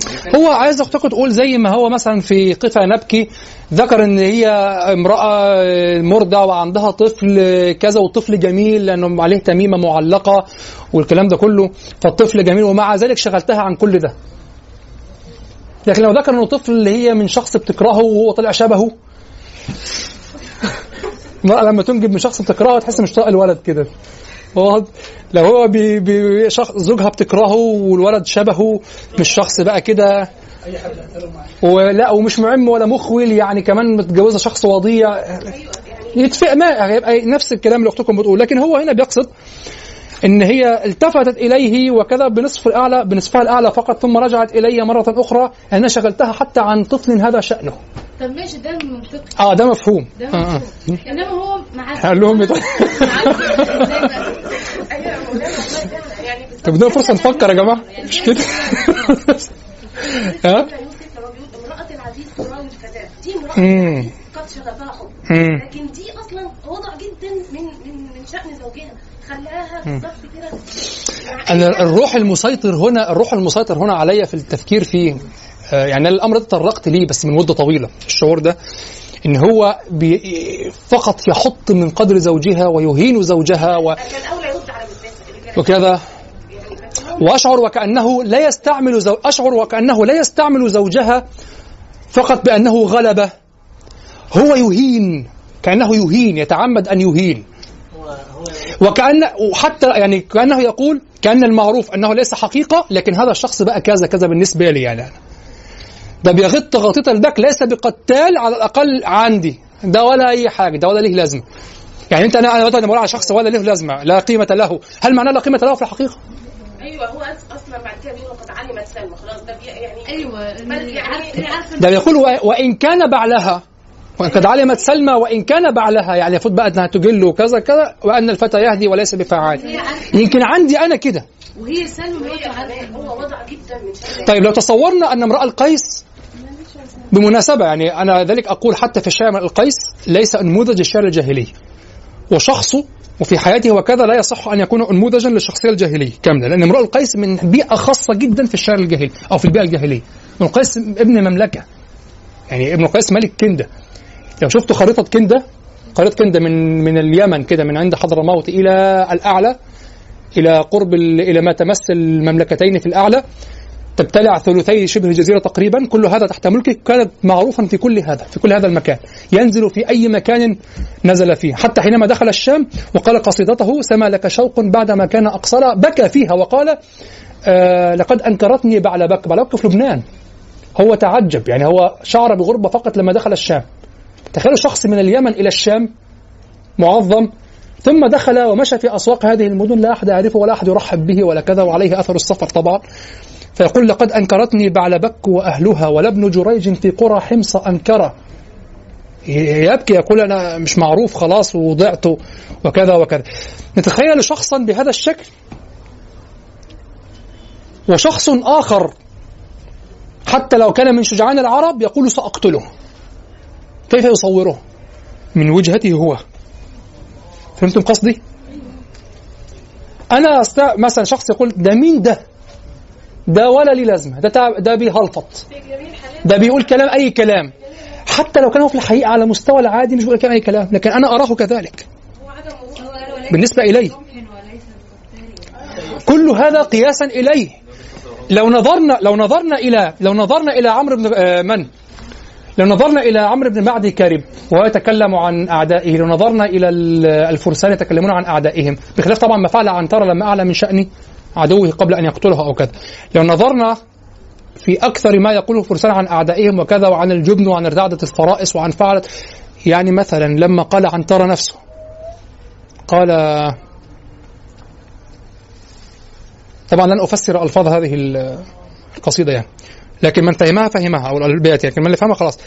هو توعده عمارة توعد عنتره فقال له عنترة أحولي جئت تنثر مذرويك لتقتلني؟ فها أنا ذا عمارة. إذا ما نلتقي فردين ترجف روانف إليتيك وتستطار. هكذا قال له. هل عمارة الذي يتوعد عنترة مهما كان يعني وهو سترجف سترجف روانف إليتيه وتستطار يعني؟ لكن إذا لقيتني أنا. وعمارة راجعوا سيرته أو انظروا من هو ومن من من- ممن يكون. أحاول جئت تنثر مذراويك لتقتلني فها أنا ذا عمارة. إذا ما نلتقي فردين فقط لا تأتي في جيش. إذا ما نلتقي فردين ترجف روانف أليتيك وتستطار. شعر صحيح لعنتر طيب وهل هذا سيحدث؟ هو تصوير كده مش بيفخر بحسن بيفخر بان هو لا لا لا لا, لا هو لا يفخر بحسن لهوه هو يهين زوجها. أنا قلت مرارا يهين زوجها. ماشي بس ده مش معناه برضه إن هو بيحسن الله هو معناه إن هو ما قدرش حد يقرب منه حتى لو كان بيتبلطج يعني لو كده. آه نعم هي أختكم تقول هذا ليس معناه أن يحسن الله لا.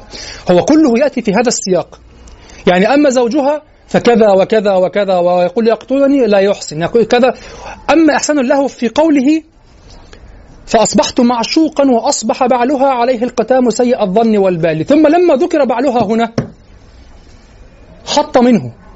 لأن الحط منه كأنه نوع من الانتقام. يعني أنت لا تحسن الله يعني أنت آه أنت ضعيف في الذكورية أو في الرجولة أو في الجاذبية أو في رغبة النساء فيك أو في صحبتك أو كذا أو كذا. لا لا. أنا كذا. من غريمه هنا؟ في سلمى زوجها. فأما زوجها فكذا وكذا؟ انظري هي تزهد فيه أصلا وتتعلق به أنا.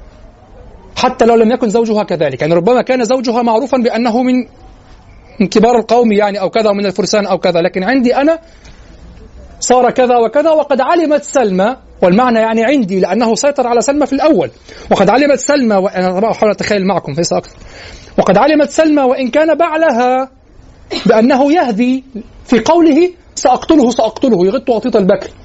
طب ما طبيعي أنت لما تسمع عربي بيغط غطيط البكر شد خناقه ده, ده أنت تخاف. مش هو ده؟ لا يغط غطيط البكر شد يقتلني.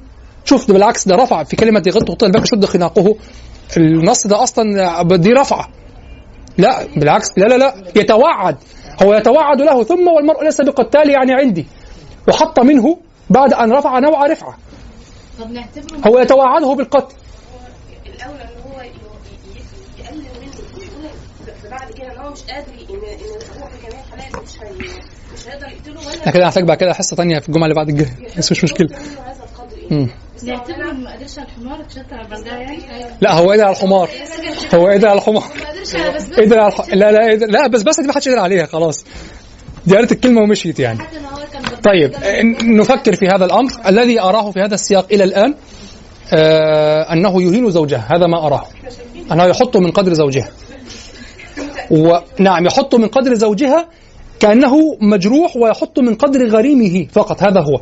وإذا نظرنا إلى قضية أنه آه، يرفع نفسه إذا تأتى هنا هذا الوجه فيكون من باب ماذا؟ من باب ال- بالنظر إليه هو. يعني هذا عندي أنا في تعبيري أنا وليس في حقيقة أمره أو بالقياس إلى غيره. والله أعلم. نعم اللي- طب هو قال يقتلني والمسفي مضاجعي ومسنونة طرق كان يبي أغوالي ده رفع من شأنه أصلا على إنه هيقدر هيعمل يقدر يعمل. حاجة. وأنا لولا إني محمي مثلا يعني ذكر الحاجات دي يعني طب صحيح.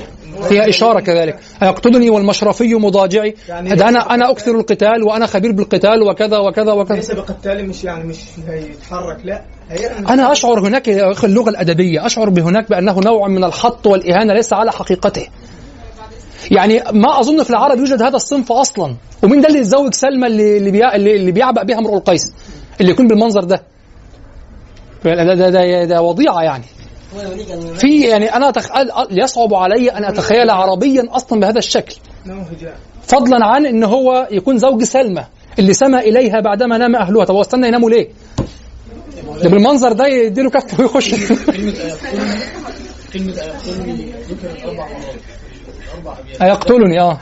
في الأربع أبيات متتالية أيقتلني أيقتلني ولغاية ما وصلت في الآخر أيقتلني قد شغفت شغفت فؤادها. يعني لا ينفعه. طب شوف شوف الاعتبار هنا. طب سيأتي سيأتي. يقتلني وقد شغفت فؤادها. يعني هو والله هذا البيت دليل على أنه يقتله قتلا بس بالكلام يعني ماذا ينفعه أن يقتلني؟ يعني يقتلني؟ طب ماذا ينفعه أن يقتلني؟ وقد شغفت فؤادها. خلص. واضح؟ يعني شخص بهذا ال... كما يقول بهذه الهفأنة بهذه اللا قيمة بهذا ال... بهذا اللين بهذا ال... بهذه الخراعة شخص بهذا الشكل يقول له ماذا ينفعه أن يقتلني وقد شغفت فؤادة مش مستحق أصلا واضح؟ هو هو ما هو ده اللي بيعمل لك لا هو حط من شأنه وأهانه أهانه مش أكتر ما هو رفع شأنه. لا سيقتله هو سيقتله في القادم. هتعرف إن هو قصده الإهانة فعلا. طيب يقول ماذا يقول في هذا البيت؟ أيقتلني وقد شغفت فؤادها كما شغف المهنوءة الرجل. لا البيت اللي إحنا عنده أيقتلني والمشرفي مضاجعي ومسنونة زرق كأنياب أغوالي المشرفي كما قلنا هي أو هو السيف الذي يأتي من بلاد من قرى المشارف. ومضاجعي طبعا هذه واو الحال والمشرفي مضاجعي واضح؟ ومضاجعي بمعنى أنه لا يفارقني وهذا كناية عن كثرة القتال. ومسنونة زرق كأنياب أغوالي المسنونة هنا هي الرماح أو ال- ال- ال- السهام. وجعلها زرقا جعلها زرقا لأنها لأن حديدتها صافية. والحديدة الصافية يخرج منها دائما أو ينعكس عنها دائما اللون ال- ال- اللامع أو اللون المعدني الذي يعطي ضيا أزرق. هذا من السماء صح؟ يكون من السوية في الحديدة بيضاء في الأصل. لكن ينعكس فيها لون السماء فيغلب وتغلب عليها الزرقة نحن بنسميه اللبني. هي زرقة عند العرب السماء زرقاء.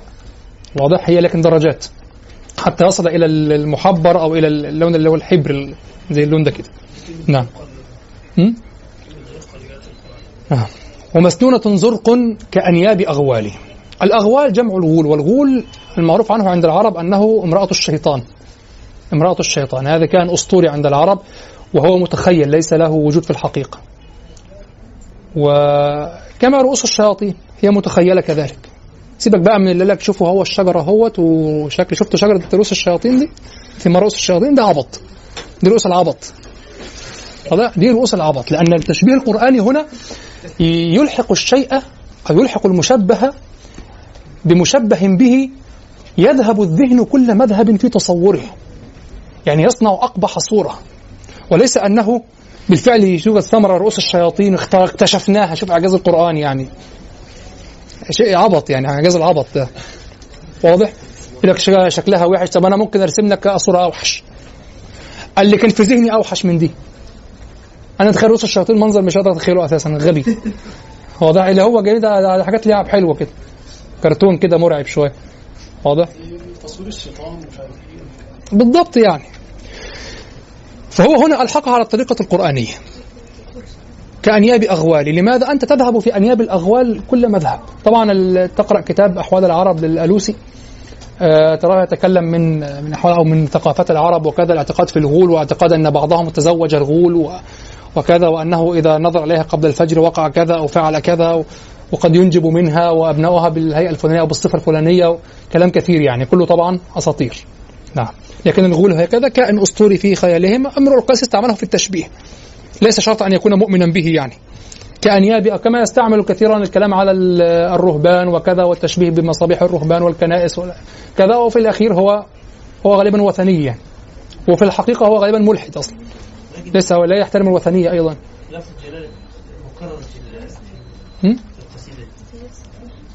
أو الوثنيون لا ي... الوثنيون ليسوا ملحدين. يعني لا يرفضون الإيمان الوثنيون لا يرفضون الإيمان بالله أصلا. إنما هي تقربهم إلى الله زلفى باعتقادهم يعني. واضح؟ وهذه التماثيل في الأصل في الأصل صور لأنبياء وصالحين وكذا وكذا. فهي يعني انحراف عن ملة إبراهيم. واضح؟ هم يظنونها هي نفس لا هي انحراف عن ملة إبراهيم.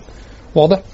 لكن ليس أنهم ينكرون وجود الله. هم ي... الله خلقهم لكنها أرحام تدفع وأرض تبلع.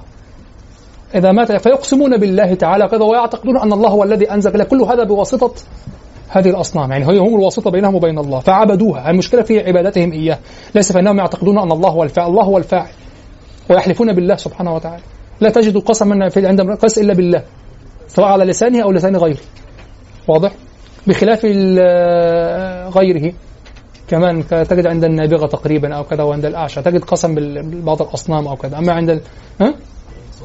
بالأنصاب آه النابغة النابغة نعم وطرفة. فين؟ في المعلقة؟ مش في المعلقة؟ أيوه. فلا تجد لا الأنصاب هنا أظن الحجارة منصوبة للذبح عليها.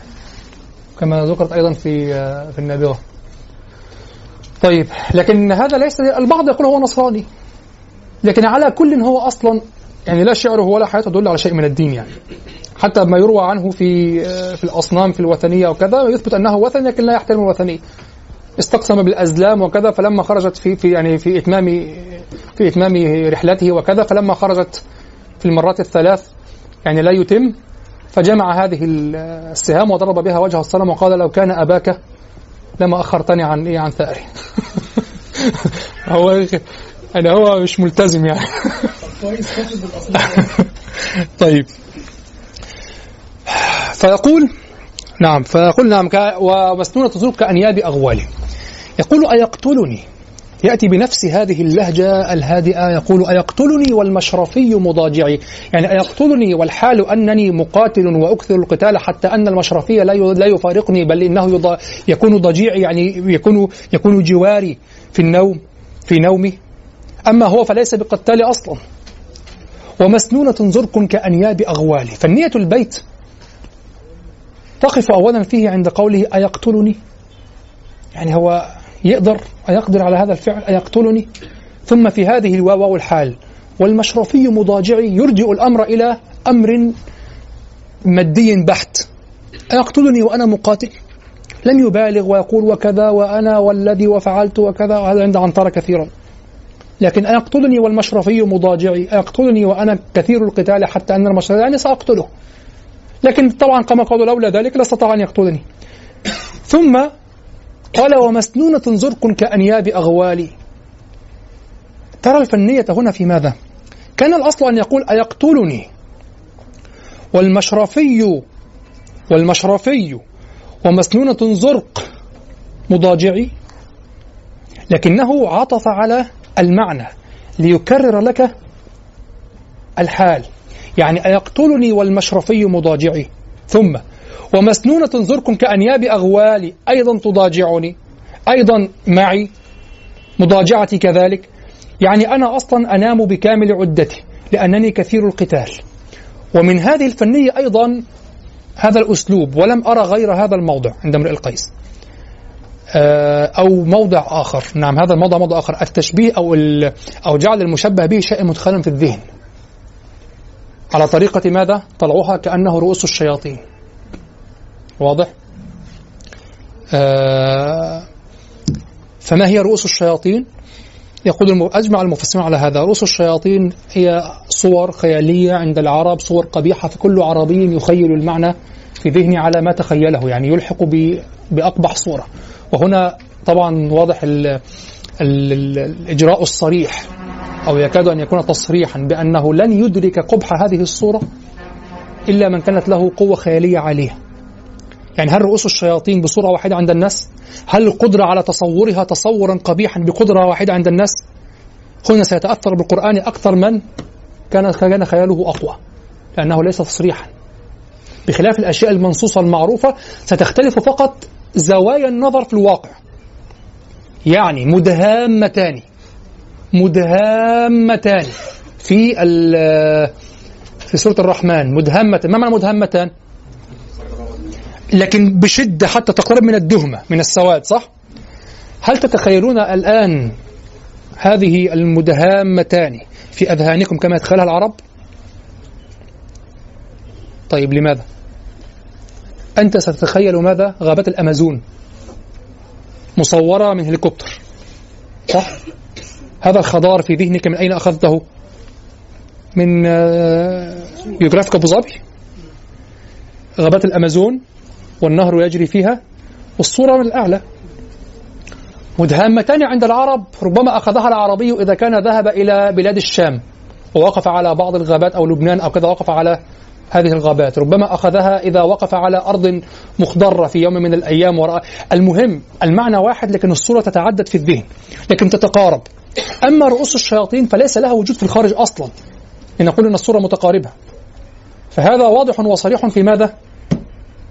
في أن القرآن يعلق في فهمك وتأثرك به يعلق على قوة خيالك. فقط. لاحظتم الفرق هنا؟ الموضوع الثاني عند ابن القيس في قافيته حينما قال كأن غلامي إذ علا حال متنه على ظهر باز في السماء محلق. وضع غلامه على ظهر فرسه وأطلقه فيقول كأن غلامي إذ علا حال متنه. يعني إذا حينما ركب على هذا الفرس وانطلق على ظهر باز في السماء محلق. شفت سندباد كأنه هو على ظهر باز في السماء وركب عليه وماسك كده بدل اللجام ماسك ريشه كده و... فهنا يعني فيما أفهم أو فيما أذكر هاتان الصورتان خياليتان الوحيدتان في في شامل القيس. أيقتلني والمشرفي مضاجعي ومسنونة زرق كأنياب أغوالي وقد علمت سلمى.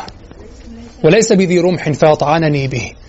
هنا رجع يفسر ماذا؟ والمرء ليس بقتاله هل أحد من العرب ليس عنده رمح؟ معروف في الصعيد كل واحد لازم في آلي في البيت أو بندقية بروحين. ده أقل حاجة. ده الغلبان الهفق عنده بندقية بروحين. ده معروف صح؟ ما فيش بيت في الصعيد ما فيهوش فيهوش سلاح أي بيت عشان يكون مقاوم لازم فيه سلاح أظن كده ما فيش بيت في الصعيد أي بيت ما فيهوش حتة آلي حتة بروحين حتى ولا يجي ياخد الغنمة بتاعتك ويكسر الزريبة وياخد الغنمة ويمشي الغنمة مش غنمة بقى 20 غنمة 30 غنمة ثروتك يعني واضح؟ ده معروف وده أظن موروث عربي يعني إن لازم السلاح موجود في البيت واضح؟ طيب هل زوج سلمى ليس عنده سلاح؟ لا لكن ذو هنا بمعنى صاحب. يقول يقول وليس بذي رمح فيطعنني به وليس بذي سيف وليس بنبال وليس بذي رمح فيطعنني به وليس بذي سيف وليس بنبال. المعروف أن العرب يستعملون الطعنة بالرمح والضرب بالسيف. وعندكم رواية وليس بذي سيف فيقتلني به صح؟ وليس بذي رمح وليس بنبال. لكن لا يتحقق فيه هذا المعنى. وهذه رواية الأصمعي الأشهر. وليس بذي رمح فيطعنني به. أي فأن يطعنني به. أنا محذوف. ف... ليس في جسد موضع آه. إلا طعن برمح أو ضربه بسيف. نعم. الضربه تكون بالسيف والطعن تكون بالرمح. وليس بذي رمح يعني ليس بصاحب رمح. وذو هنا بمعنى صاحب. آه وكما قال بعض اللغويين تنوب عن الياء عن ياء النسب. عن ياء النسب. يعني كما قل رمحي سيفية ليس ليس نيابة حرف عن حرف في المعنى أو كلمة عن كلمة في المعنى لا وإنما نيابة ماذا عن ماذا؟ معنى عن معنى. وهذا يدلكم على ثراء هذه اللغة أن المعنى ينوب عن المعنى فلان هذا سيفي. سيفي ليست ذو سيف رمحي ليست ذو رمح لكن ناب المعنى عن المعنى. هذا حضرمي نص على على أن ذو هنا تنوب عن هذه الياء وليس بما ليس معناها أنها في معناها نعم يا النسب. ياء النسب. وليس بذي رمح فيطعنني به. ليس بصاحب رمح فيقدر على أن يطعنني به. وليس بذي سيف أن يضربني به. وليس بنبال يعني ليس ممن يحسن النبل. تلاحظون هنا أنه سلب عنه كل قدرة على القتال. قطعا عنده نبل قطعا عنده سيف قطعا عنده رمح. لكن ليس بصاحب سيف ليس بصاحب رمح ليس بصاحب ليس بنبال. لا يمكنه أن يرمي. يعني حتى إذا قال سيصيدني من بعيد ليس كذلك أصلا. كل هذا تفسير لماذا؟ لقوله قبل ذلك ببيتين والمرء ليس بقتال. بعد أن ذكر نفسه يقتلني والمشرفي مضاجعي كناية عن القتال ومسنود أن يبقى أغوالي رجع فيفسر يقابل هذا البيت بتفصيل ويفسر ما أجمله فيه والمرء ليس بقتال. فقال وليس بذي رمح فيطعنني به وليس بذي سيف وليس من البيت. تلاحظون هنا ما يؤكد لكم ما وقفت عليه من تمثل القصيدة. ينزع عنه كل شيء أو كل صورة للقتال الفردي مما يثبت به الشجاعة. القتال في جيش أو في رمي من بعيد بمنجنيق المنجنيق معروف عند العرب أو كذا يسمى بالدبابة كان معروف عند العرب قاتل بها المسلمون. يعني هي عربة تصنع من جذوع النخل وكذا يجلس تستعمل حصان طروادك لكن بيخترق بها الحصون من جذوع النخل. ها؟ لا أنا بتكلم على الدبابة مش المنغنيق تلك الدبابة يعني. هي تلك العربه المصنوعة من جذوع النخل ترص فوقها جذوع النخل هكذا وتضرب بها الحصون باب الحصون ويكون جواها الجنود. دي موجودة موجودة عند العرب. أقصد لم يستعمل شيئا مما مما يستعين الفرد فيه بالجماعة. وليس بذي هو جعله بينه وبينه هو يهينه. وليس بذي رمح فيطعنني به وليس بذي سيف وليس بنبال. إما أن يطعن بالرمح وإما يضرب بالسيف وإما أن يرمي بالسهم. ولكنه ليس بنبال. ليس بنبال وليس بصاحب رمح وليس بماذا؟ بصاحب سيف. فتلاحظون هنا أنه استعمل نبال على زينة فعال يعني ممن يكثر الضرب بالنبل. وناب المعنى فيها عن ذو أيضا. لاحظتم؟ لأنه قال ليس بذي رمح فأطعنني وليس بذي سيف. الأصل أن يقول هنا في هذا السياق وليس بذي, بذي, بذي نبل. لكن وليس بنبال. ليس يعني النسب فقط بل على صيغة فعال أيضا. لأن المبالغة التي في ذو في ذو رمح وذو آه وذو سيف تقابل المبالغة التي في هذه الصيغة. لكن هذه الصيغة دلت على المبالغة بماذا؟ بنفسها. أما الأخرى بالإضافة. ذو مال ذو رمح ذو سيف ذو علم. لا تقول لشخص ذو علم إذا كان يعرف معلومتين لكن ذو علم صاحب علم يصاحبه. رأيتم؟ اللغة لا تأتي تفسر آه، على شكل المعجمي الصرف أبدا. قال وليس نعم وهذه من المشكلات التي ينبغي أن يرد بها على الأصمعي وغير الأصمعي. قالوا أن البعض بعض الشراح يقولون أخطأ امرؤ القيس في اللغة هنا. قال وليس بنبال. ليس بنبال النبال هو صانع النبل وليس الذي يرمي بالنبل. لا أنت من امرؤ القيس تثبت أنه أيضا الذي يرمي بالنبل. هو قيس حجة في اللغة. إيه؟ الأصل النابل قالوا فيه النابل. آه قالوا فيه النابل. لكن وهذا ما قاله الاصمعي عندك صح؟ كان أولى أن هو يكون نابل وليس ما يقولش نعم. وأراد أن يبالغ فقال نبال. وقال أخطأ هنا. الأصمعي قال هذا الكلام وأنا أستغرب هذا الأصمعي جدا. كيف يقول أخطأ امرؤ القيس؟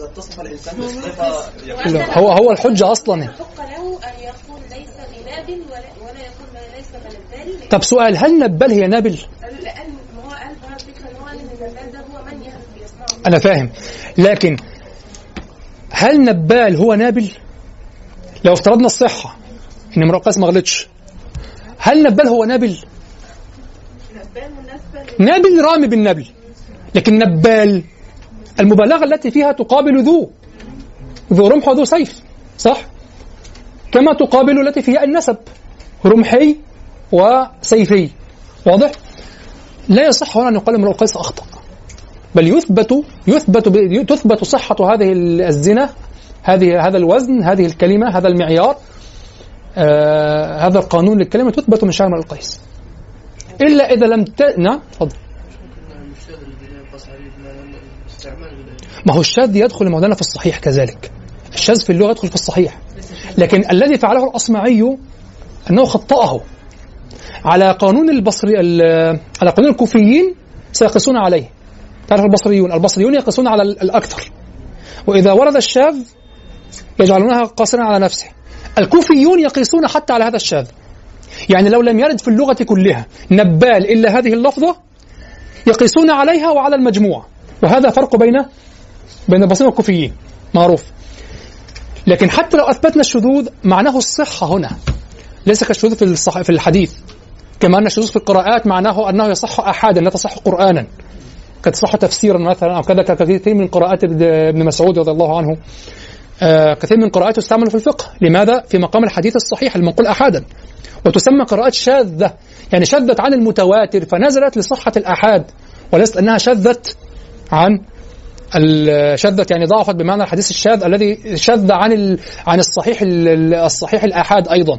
فصار خطأ محضا. واضح؟ طيب.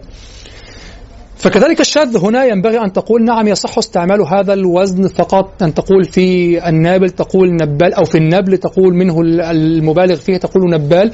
ونحفظ فقط هذه الصياغة شاذة وتصح استعمالها فقط لأنها وردت عن امرئ القيس. فكيف نقول هنا أخطأ؟ هذا صعب. أنت أصلا امرؤ القيس في طور تقعيد اللغة أو في طور تدوين اللغة سواء دونتها قاعدة يعني تقيس عليها أو دونتها شذوذا يعني تحفظها كما هي وتقيس عليها. واضح؟ ولذلك أنا اخترت ألا أتكلم في هذه المسألة أصلا. يعني أنت نبهتينا أنت بذكرك لما تيجي. يعني أرى أنها يعني لا ينبغي أن تورد يعني. طيب. وليس بذي رمح فأطعنني به وليس بذي سيف وليس بنبال. أيقتلني؟ وقد شغفت فؤادها كما شغف المهنوءة الرجل الطالي. هنا كأنه يجهز عليه. يعني هو بالفعل هذا البيت إهانة ما بعدها إهانة وإغاظة ما بعدها إغاظة وقتل ما بعده قتل. أيقتلني؟ يعني حتى وإن سلم له أنه يقتل. أيقتلني؟ وقد شغفت فؤاده وفي رواية ليقتلني. هذا أصرح في هذا. ليقتلني وقد شغفت فؤاده ليقتلني. خلاص خلصت يعني مين اللي انتصر؟ خلاص. اقتلني. أيقتلني وقد شغفت فؤادها كما شغف المهنوءة الرجل الطالي. شغفت فؤادها هذا من الشغاف وشغاف القلب هو هذه الجلدة الرقيقة التي تغلف عضلة القلب التي يسميها أهل الطب الأنسجة الضمة. في أنسجة ضمة دايما الكبد تجد عليه جلدة كده بتاع الجزار بيشيلها كده بيقشرها. والقلب حوله جلدة رقيقة شفافة. هذا يسمى الأنسجة الضمة.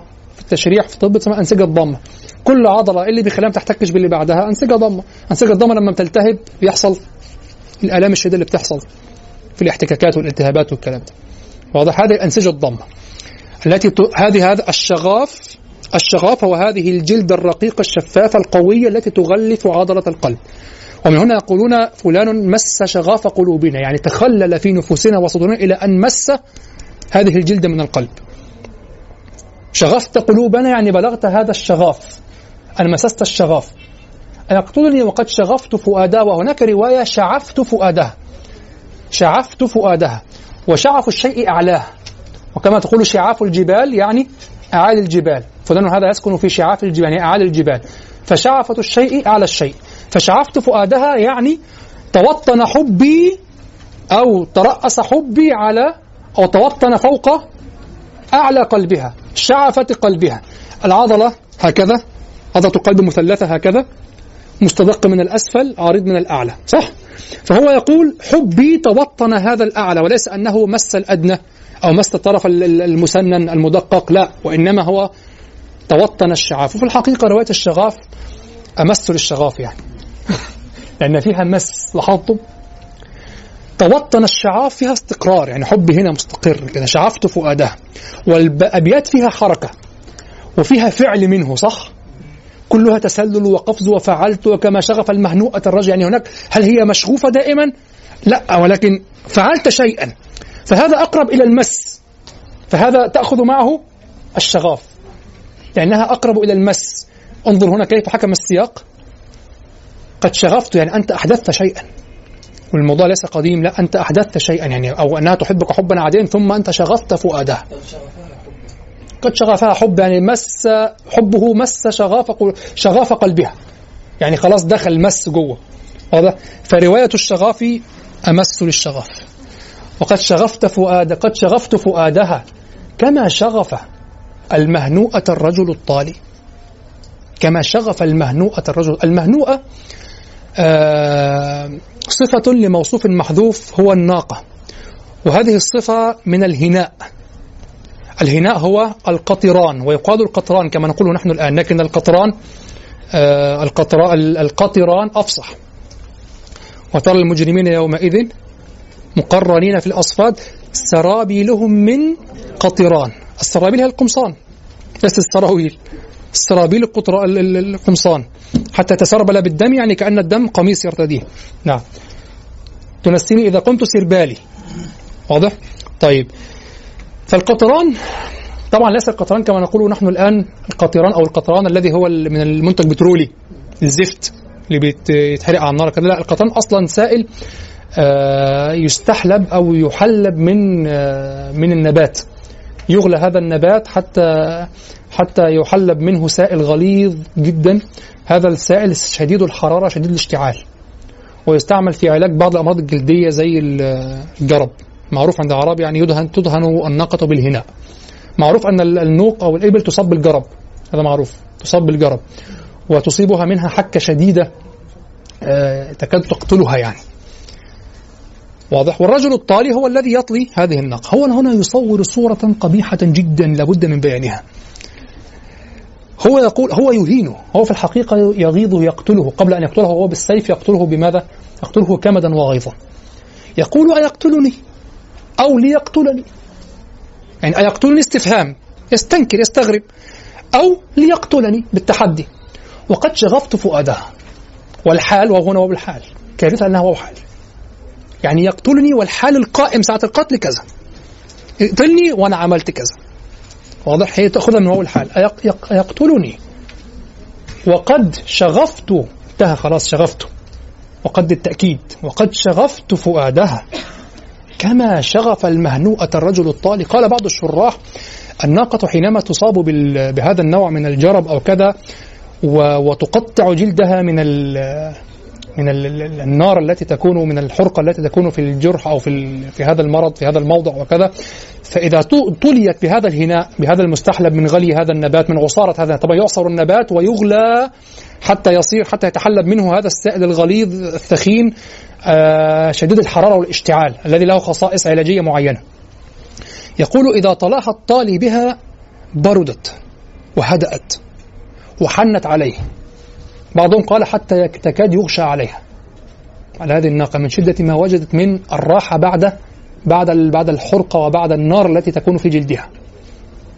فهو أخذ هذه الصورة وركبها له. أيقتلني وقد شغفت فؤادها وجعل الناقة مشغوفة الفؤاد أحبت طاليها أنا لا أحسن الله. واضح الكلام؟ أيقتلني وقد شغفت فؤادها يعني تخيلوا الناقة هكذا مثلا يدهن كتفها أو ظهرها أو كذا فتحن عليه بعنقها هكذا حتى تنام. هكذا زوجك كانت عندي كانت معي. أيقتلني وقد شغفت فؤادا لذلك رواية ليقتلني ممتازة. هيكسب إيه؟ ليقتلني وقد شغفت فؤادها كما شغف المهنوءة الرجل الطالي.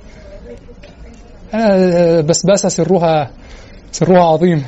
كيف قالت له هذه الكلمة حتى تفجره هذا التفجير؟ يعني تشعر أن كلمتها كانت مهينة يعني. لأن النص الأدبي ليس النص الم- المحكي. ليس يعني ليست ليس حكاية. هل تظن أن نصوص القرآن الحاكية عن الأنبياء آه الأنبياء قالوها بنفس النص واللغة؟ أكثر الأنبياء ليسوا عرب أصلا. واضح؟ ليس بنفس النص. هذه حكاية بلاغية أدية. النص النبي الواحد يختلف في القرآن في كذا عدة مواضع. النص الواحد القول واحد للنبي لا تقل هنا أنا أخذ بالظاهر قالها عدة مرات. لا. هنا بقى تتسجن يعني. واضح لا دي يحجر عليك. واضح. لا هي حكاية أدبية يحكمها السياق. لحظة. هي حكاية حكاية نصية عالية يحكمها السياق. بلاش كلمة أدبية أنا بتثير المشاعر. حكاية نصية عالية بليغة بيانية يحكمها السياق. وأما الذي قيل فشيء آخر. ولهذا دائما الباحثون باللغة يقول لك الواقع غير الواقع. الواقع غير الذي يحكى في في النص. فكيف قالت له ربما قالت له بس بس هذا في حديث طويل. أطول مما قاله هو. لأن الشعر ملخص. ربما توعدات زوجها توعدات زوجها ليست على هذه الطريقة؟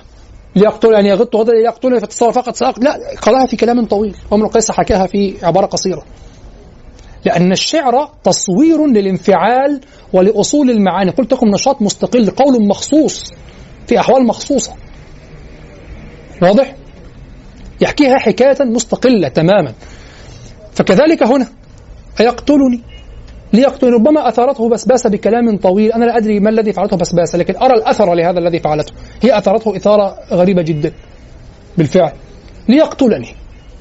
وقد شغفت فؤادها. كما شغف المهنوءة الرجل الطالب. هذه فيها لغة تحدي أكثر و... واستبياع أكثر صح؟ ليقتلني وقد شغفت فؤادها. لا. لسه لحظة ما تفضل. آه، ليقتلني كانت موجودة فوق برضه في ال- ليقتلني والمشرفين ليقتلني بنفس الصيغة بنفس صيغة التحدي. ليقتلني والمشرفي مضاجعي. يعني ليحاول أن يقتلني والمشرفي مضاجعي. لنرى ماذا يفعل. يعني هي مش مش زي لا لا لا ليست هي. و... لا لا هو قال مرتين في الرواية لحظة.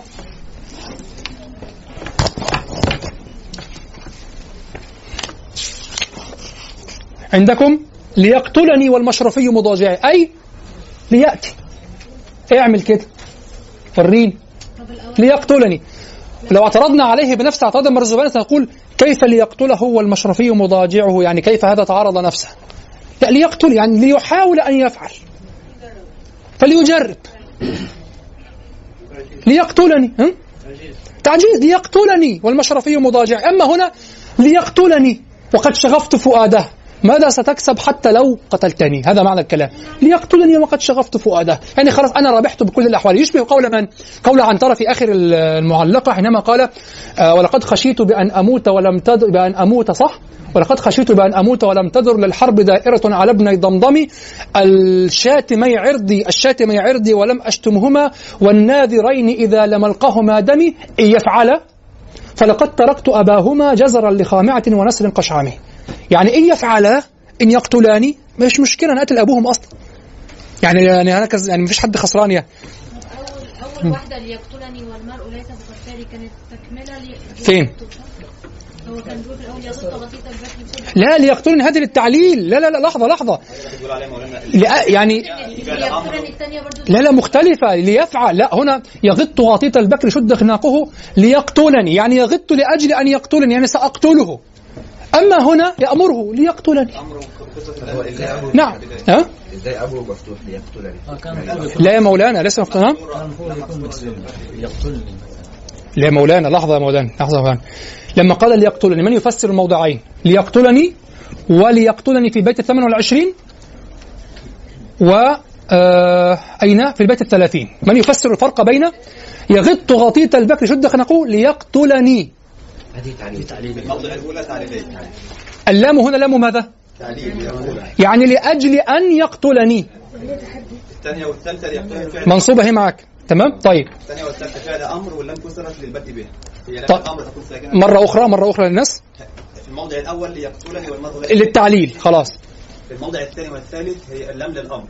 نعم. والاصل إنها تكون آه، ساكنة. نعم. يقتل تتكلم نعم. لكن حين- البدء بها تكون مكسورة. نعم. لأنها لام الامر طيب. لتكتب يعني إذا يمكن أن نأتي بها على صيغة ليقتلني. ويمكن أن تأتي بها على صيغة التعليل. بنفس الطريقة. و و وتجنب هذا التأويل لا، لأن التعليل يعني ليقتلني والحال أن المشرفية مضاجعة لكن سيضيع منك هذا التحدي. فهمتم؟ هي أول مرة كان بيتكلم عنه تاني مرة بيتكلم عن عن نفسه بقى. بالضبط. والسي- والسياق فيه ليقتلني والمشرفية مضاجعي يختلف عن السياق فيه ليقتلني وقد شغفت فؤاده. المفروض تبقى ليقتلني. ها؟ إذا إذا حملناها على هذا المعنى. وإذا حملناها على التعليل. يقتلني لأجل أن يقتلني وقد شغفت فؤاده. تقصد أن نقول ليقتلني وقد شغفت فؤاده. نعم نعم. ليقتلني صح؟ يعني اللي هو كيف يفعل ذلك وأنا قد ربما يسبب قطيعة بينه وبين سلمى. اذا مرة أخرى؟ ده تفسير الوحيد اللي قاله الأعلى مش الشنتمري وتفسير تفسير أسخف من السخف. في الحقيقة لا عجيب. يقول ليقتلني وقد شغفت ف... آه، في أي بيت بيقول يقتلني وقد شغفت فؤاده آه يقول يعني لن يستطيع أن يق- يقتلني يعني أيفعل هذا وقد علم حبها لي فقتله إياي سيتسبب في القطيعة بيني وبينه وبينها. قول غريب أصلا يعني لا. إلا لو قالوا على باب التهكم يعني الله أعلم. لا لا لا لو قالوا لو كان قصد الأعلم الشنتمري أنه يقوله تهكما. لا لا يقتلني أقصد يقتلني يعني. يقتلني وقد شغفت فؤادها ممكن يقتلني لأجل يقتل تكون متعلقة بما قبله. يكون وقد شغفت فؤادها دي ابتداء جيد لا لا لا لا يبتدأ هنا. لا لا لا لا. لا هذا سينفصم وتنفصم وراء الكلام تماما. وحتى بالمناسبة وحتى على القول بالنصب. ليقتلني. يمكن أن تحملها على نفس المعنى. يعني لأجل أن يقتلني وقد شغفت فؤاده. لأجل أن يقتلني والمشرفي مضاجعي. يمكن أن تحملها على نفس معنى التحدي ولكن ليس من باب اللفظ. نعم. حاسه أن آخر واحدة هو بيتحدى فيها لأن هو كان ذكر في الأول هو ليه مش هيقدر يقتله. إنما اللي هي يقتلني والمشرفيه مضاجعي ما ينفعش انتباهكم لل انتباهكم للجزم هنا ممتاز. يعني أنا جر- جريت فيه على المعنى وليس على الجزم ليس على الإعراب. يعني ليقتل المعنى والإعراب. هو قال ليقتلني لو على المعنى هذا الألصق به ليقتلني والمشرفي مضاجع ليقتلني. والمشرفي مضاجع. لكن ليقتلني وكأنه ضمنها معنى ليفعل. ولكن هو كله مضاف إلى ماذا؟ أو على نسق ماذا؟ لأجل أن يقتلني. ليقتلني ومرء ليس بقتال.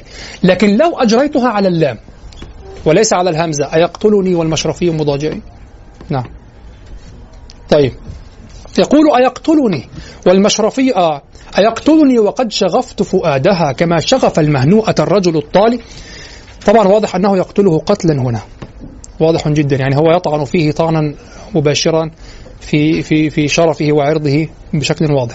هناك رواية آه، أيقتلني وقد قطرت فؤادها كما قطر المهنوءة الرجل الطالي. قطرت فؤادها يعني استعملت فيه هذا القطران. وهذا المعنى من جهة أنه معنى في أصله صحيح لكنه سيضيع هذه الصورة. شغفت فؤادها كما شغف المهنوءة بخلاف قطرت فؤادها أنت هنا تركز مع الفؤاد وتأخذ استعارات ومعاني ومعاني لكن لا تقف على ماذا؟ لا تقف على هذه الصورة التي تكاد الناقة فيها يغشى عليها في في حركتها يقتلني وقد شغفت فؤادها كما شغف المهنوءة الرجل الطالي سننتهي آخر بيت طيب كما شغف المهنوءة الرجل كم بيت إلى الآن؟ إيه؟ خمسة؟ ثلاثة بس خدنا؟ كم؟ يعني انتهينا من الرابع يعني. طيب. وقد علمت سلمى آه الآن جعل سلمى طرفا في الموضوع. امرؤ القيس هنا يعلم من أين تؤكد الكتف. وهذا يؤكد لكم على هذه الحقيقة أنه يجرح فيه جرحا يعني. هو طبعا هذه الأبيات من أبغض الأبيات إلى قلبي في الحقيقة. ويتكلم هكذا يعني. هو بالفعل ورطنا معه. ندافع عنه وهو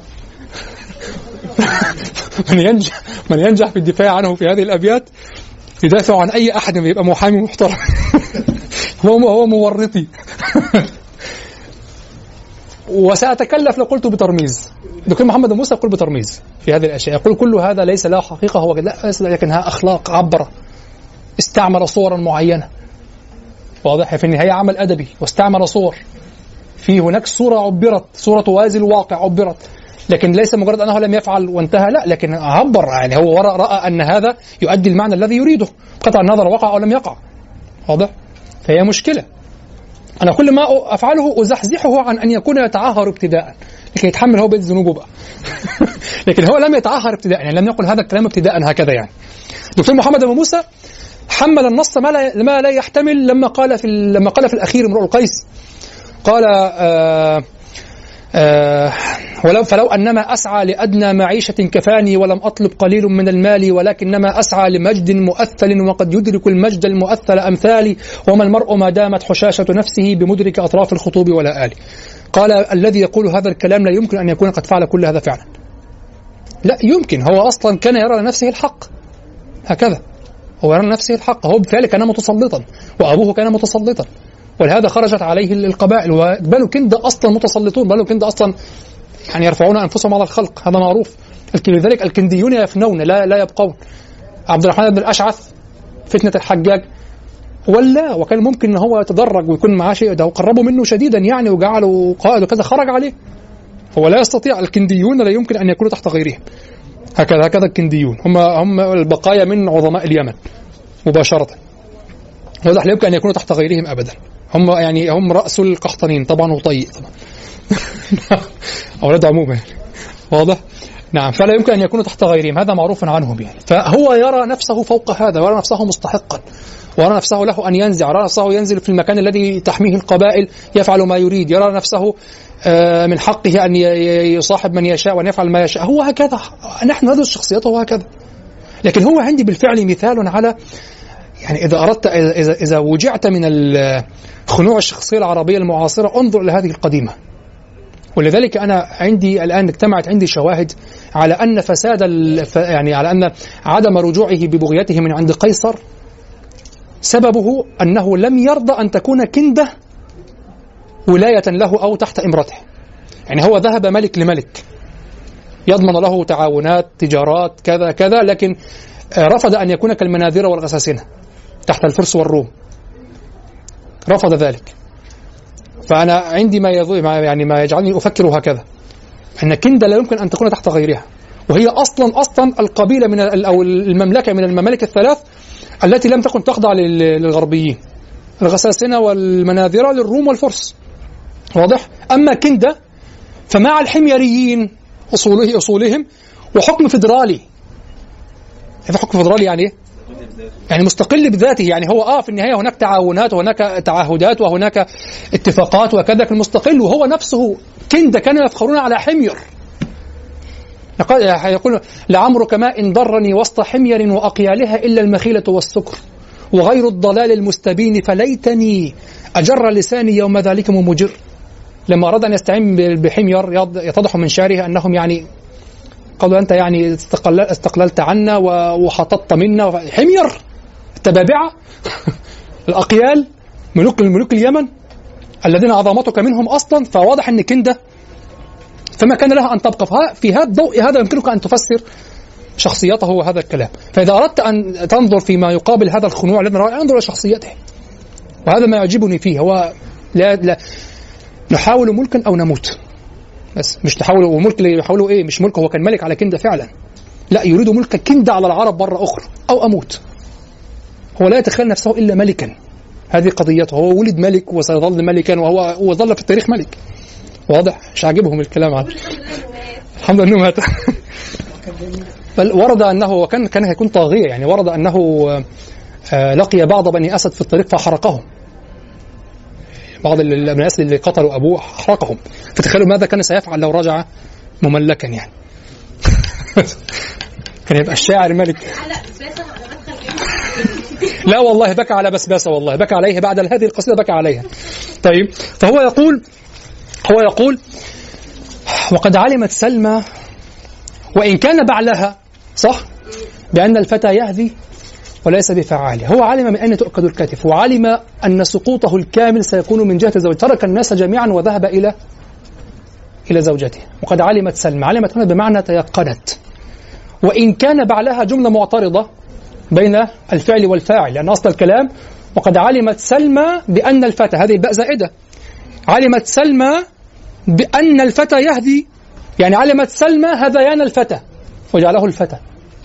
وقد علمت سلمى وإن كان بعلها. طب أين جوابه وإن كان بعلها؟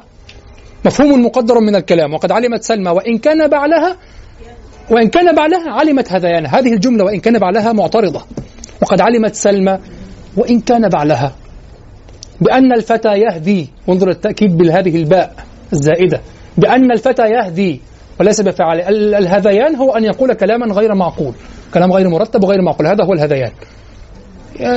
أن يخرف وهو نائم وكذا هذا هذيان أن يقول كلام هكذا غير مضبوط غير مفهوم هذا هذيان وليس بفعال. وقد علمت سلمى وإن كان بعلها بأن الفتى يهدي وليس بفعال. انظر كيف أجهز عليه. قتله قتلا. لماذا؟ لأن زوج المرأة آه، أو زوج الرجل المرأة التي هي زوج الرجل هي ملاذه الأخير. كل إنسان مهما كان وضعه في المجتمع حقير وضيع أو كان عاليا مكرما في الناس. كل إنسان ملاذه الأخير هو زوجه. يرجع إلى البيت تعترف برجولته تعترف بقوامته قوامته عليها. وهو عندها أرجل الناس وهو عندها أعز الناس وكذا. كل امرأة هكذا. هذا هو الأصل. فإذا سلب هذا القدر الذي هو الأخير عند كل إنسان البنية التحتية القدر الأدنى عند كل إنسان إذا سلب هذا فقد أعدم إعداما. أعدم تماما. انتهى. خلاص أنت حتى زوجك لا ترك كذلك. خلاص يعني اذهب اعتزل الناس اذهب خلاص أنت انتهيت. إذا إذا كنت في الخارج في خارج البيت وضيعا مهانا آه كما يقول طرف ملهد ها؟ آه ب ها؟ ذلول بأجماع الرجال ملهدي. إذا كنت ذلولا بأجماع الرجال يعني كله يقابلك فيقبض عليك كذا ويضربك وكله يلطشك ومش عارف كنت هفأ يعني يكون في مصر. ففي النهاية لست هفأ عند زوجك. هذا يعني لست وضيعا عند زوجك هذا هو الأصل. فإذا صرت عندها كذلك وانتقل لها الخبر من الخارج إلى الداخل إلى داخل البيت وصرت كذلك عندها فأنت أعدمت. هذا ما فعله امرؤ القيس هنا. وقد علمت يعني تيقنت. وانظر كيف ألقى الكلام بين الكلامين. وقد علمت. وإن كان بعلها علمت أيضا. هذا يعني وإن كان بعلها بماذا؟ بأن الفتى يهدي وليس بفعل تخيلوا هذه العناصر. زوجة. بما تحمله من المعاني. زوجة. علمت. زوجة علمت يعني تيقنت. بأن زوجها الذي هو ينبغي أن يكون سيدها زوجة علمت بأن زوجها يهدي وليس بفعال ونفي أيضا ليس بفعال هي فعال صرفية لوحدها فعال. طبعا طبعا فعال هنا ليست فعال الصرفية فعال. ليس بفعال بل تراك خوار. جبان. وعلمت أنه ولما يتكلم علي هكذا يهدي. علمت لماذا؟ لأنها تحبني تعرفني فأصبحت معشوقا وأصبح بعله تخيلوا امرأة تحب رجلا ولما زوجها يقول سأقتله هي علمت أنه في الكلام عني يهدي وليس بفعال. تعرفش هو لماذا يبقيها أصلا؟ خلاص انتهت. واضح. فهو قتله قتلا بهذا البيت. وهذا كله يثبت لكم ما وقفتم عليه من تمثل القصيدة. ولهذا نقول هذه القصيدة آه يعني هذه القصيدة فيها ما يسمى بالحبكة التي تكون في الرواية. عارفون الحبكة؟ الحبكة وهي ارتباط الأحداث بشكل معين. تعرفون الروايات اللي هناك روايات فيها حبكة الروايات الكلاسيكية القديمة ليس فيها حبكة. يعني روايات نجيب محفوظ ما فيهاش حبكة أظن. صح؟ ليس فيها حبكة. يعني ليس فيها حدث معين. الحبكة بتكون من البداية والعقدة والحل. عارفين المصطلحات؟ يعني في أحداث. يعني دان براون مثلا اللي اسمه دان براون. هناك حبكة هناك قضية هناك قصة. المحور هناك مشكلة لابد أن تحل. ننطلق فيها وتعلو الأنفاس معها ونصل إلى المحور ثم نحل هذا نحل هذه العقدة فنقترب من النهاية. واضح؟ دم براون عنده كذلك جورج أورول عنده كذلك مزرعة الحيوان و 1984 فيها الحبكة وكذا. الروايات الكلاسيكية القديمة ليس فيها. استوفسكي وهؤلاء ليس عندهم هذه الحبكة. لماذا؟ لأن غرضهم من القصص من هذا القصص هو إظهار الطبيعة الإنسانية. فلا يشغلك بقصة معينة. واضح الكلام؟ لا يشغلك بقصة لا يشغلك بأحداث. هو يريد أن ترى مجتمعا يتحرك يتكلم. ولذلك هذه القصص تكون مفتوحة. يمكنك أن تضيف جزءا جديدا وأن تضيف ثالثا ورابعا وخامسا. لماذا هو؟ ليست هناك قصة تنتهي. هناك قصص في الداخل. لكن لا أنت أنفاسك معها طويلة. زوجتي مثلا اعتادت على قراءة روايات الحبكة. تقرأ الآن ديستوفسكي الجريمة والعقاب.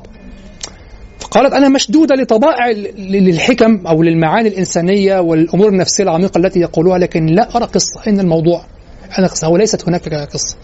دكتور فايز الأستاذ فايز العنجري تعرفونه؟ فايز العنجري هذا موسوعة روايات أصلا متنقلة هذا خبير. هو قال لي مباشرة من قبل قال لي أنا لا أحب روايات الحبكة لأنه شخص إنساني جدا. يحب أن يرى الإنسان وهو يتحرك وهو يتكلم وهو ينفعل. واضح؟ هذه القصة فيها نوع حبكة. فيها حبكة فيها انفعاله وفيها كذا وقلت وفعلت وفيها حبكات داخل الحبكة. فيها عقد داخل العقدة واضح؟ فهي أقرب إلى ذلك. لكن في النهاية معنى هذه القصيدة لن تقف عليه إلا من القصيدة نفسها. ولهذا بفضل الله تعالى يزداد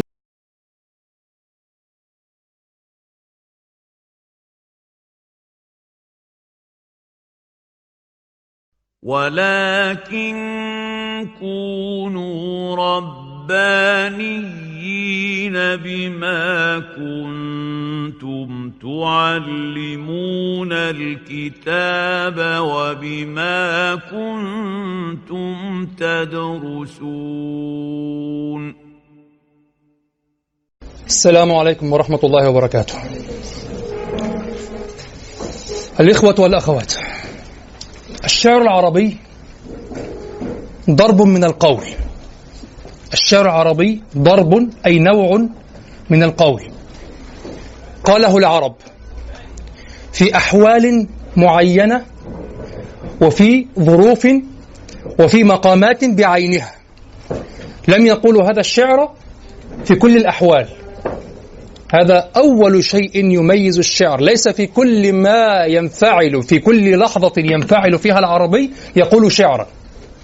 الشعر العربي نوع من القول.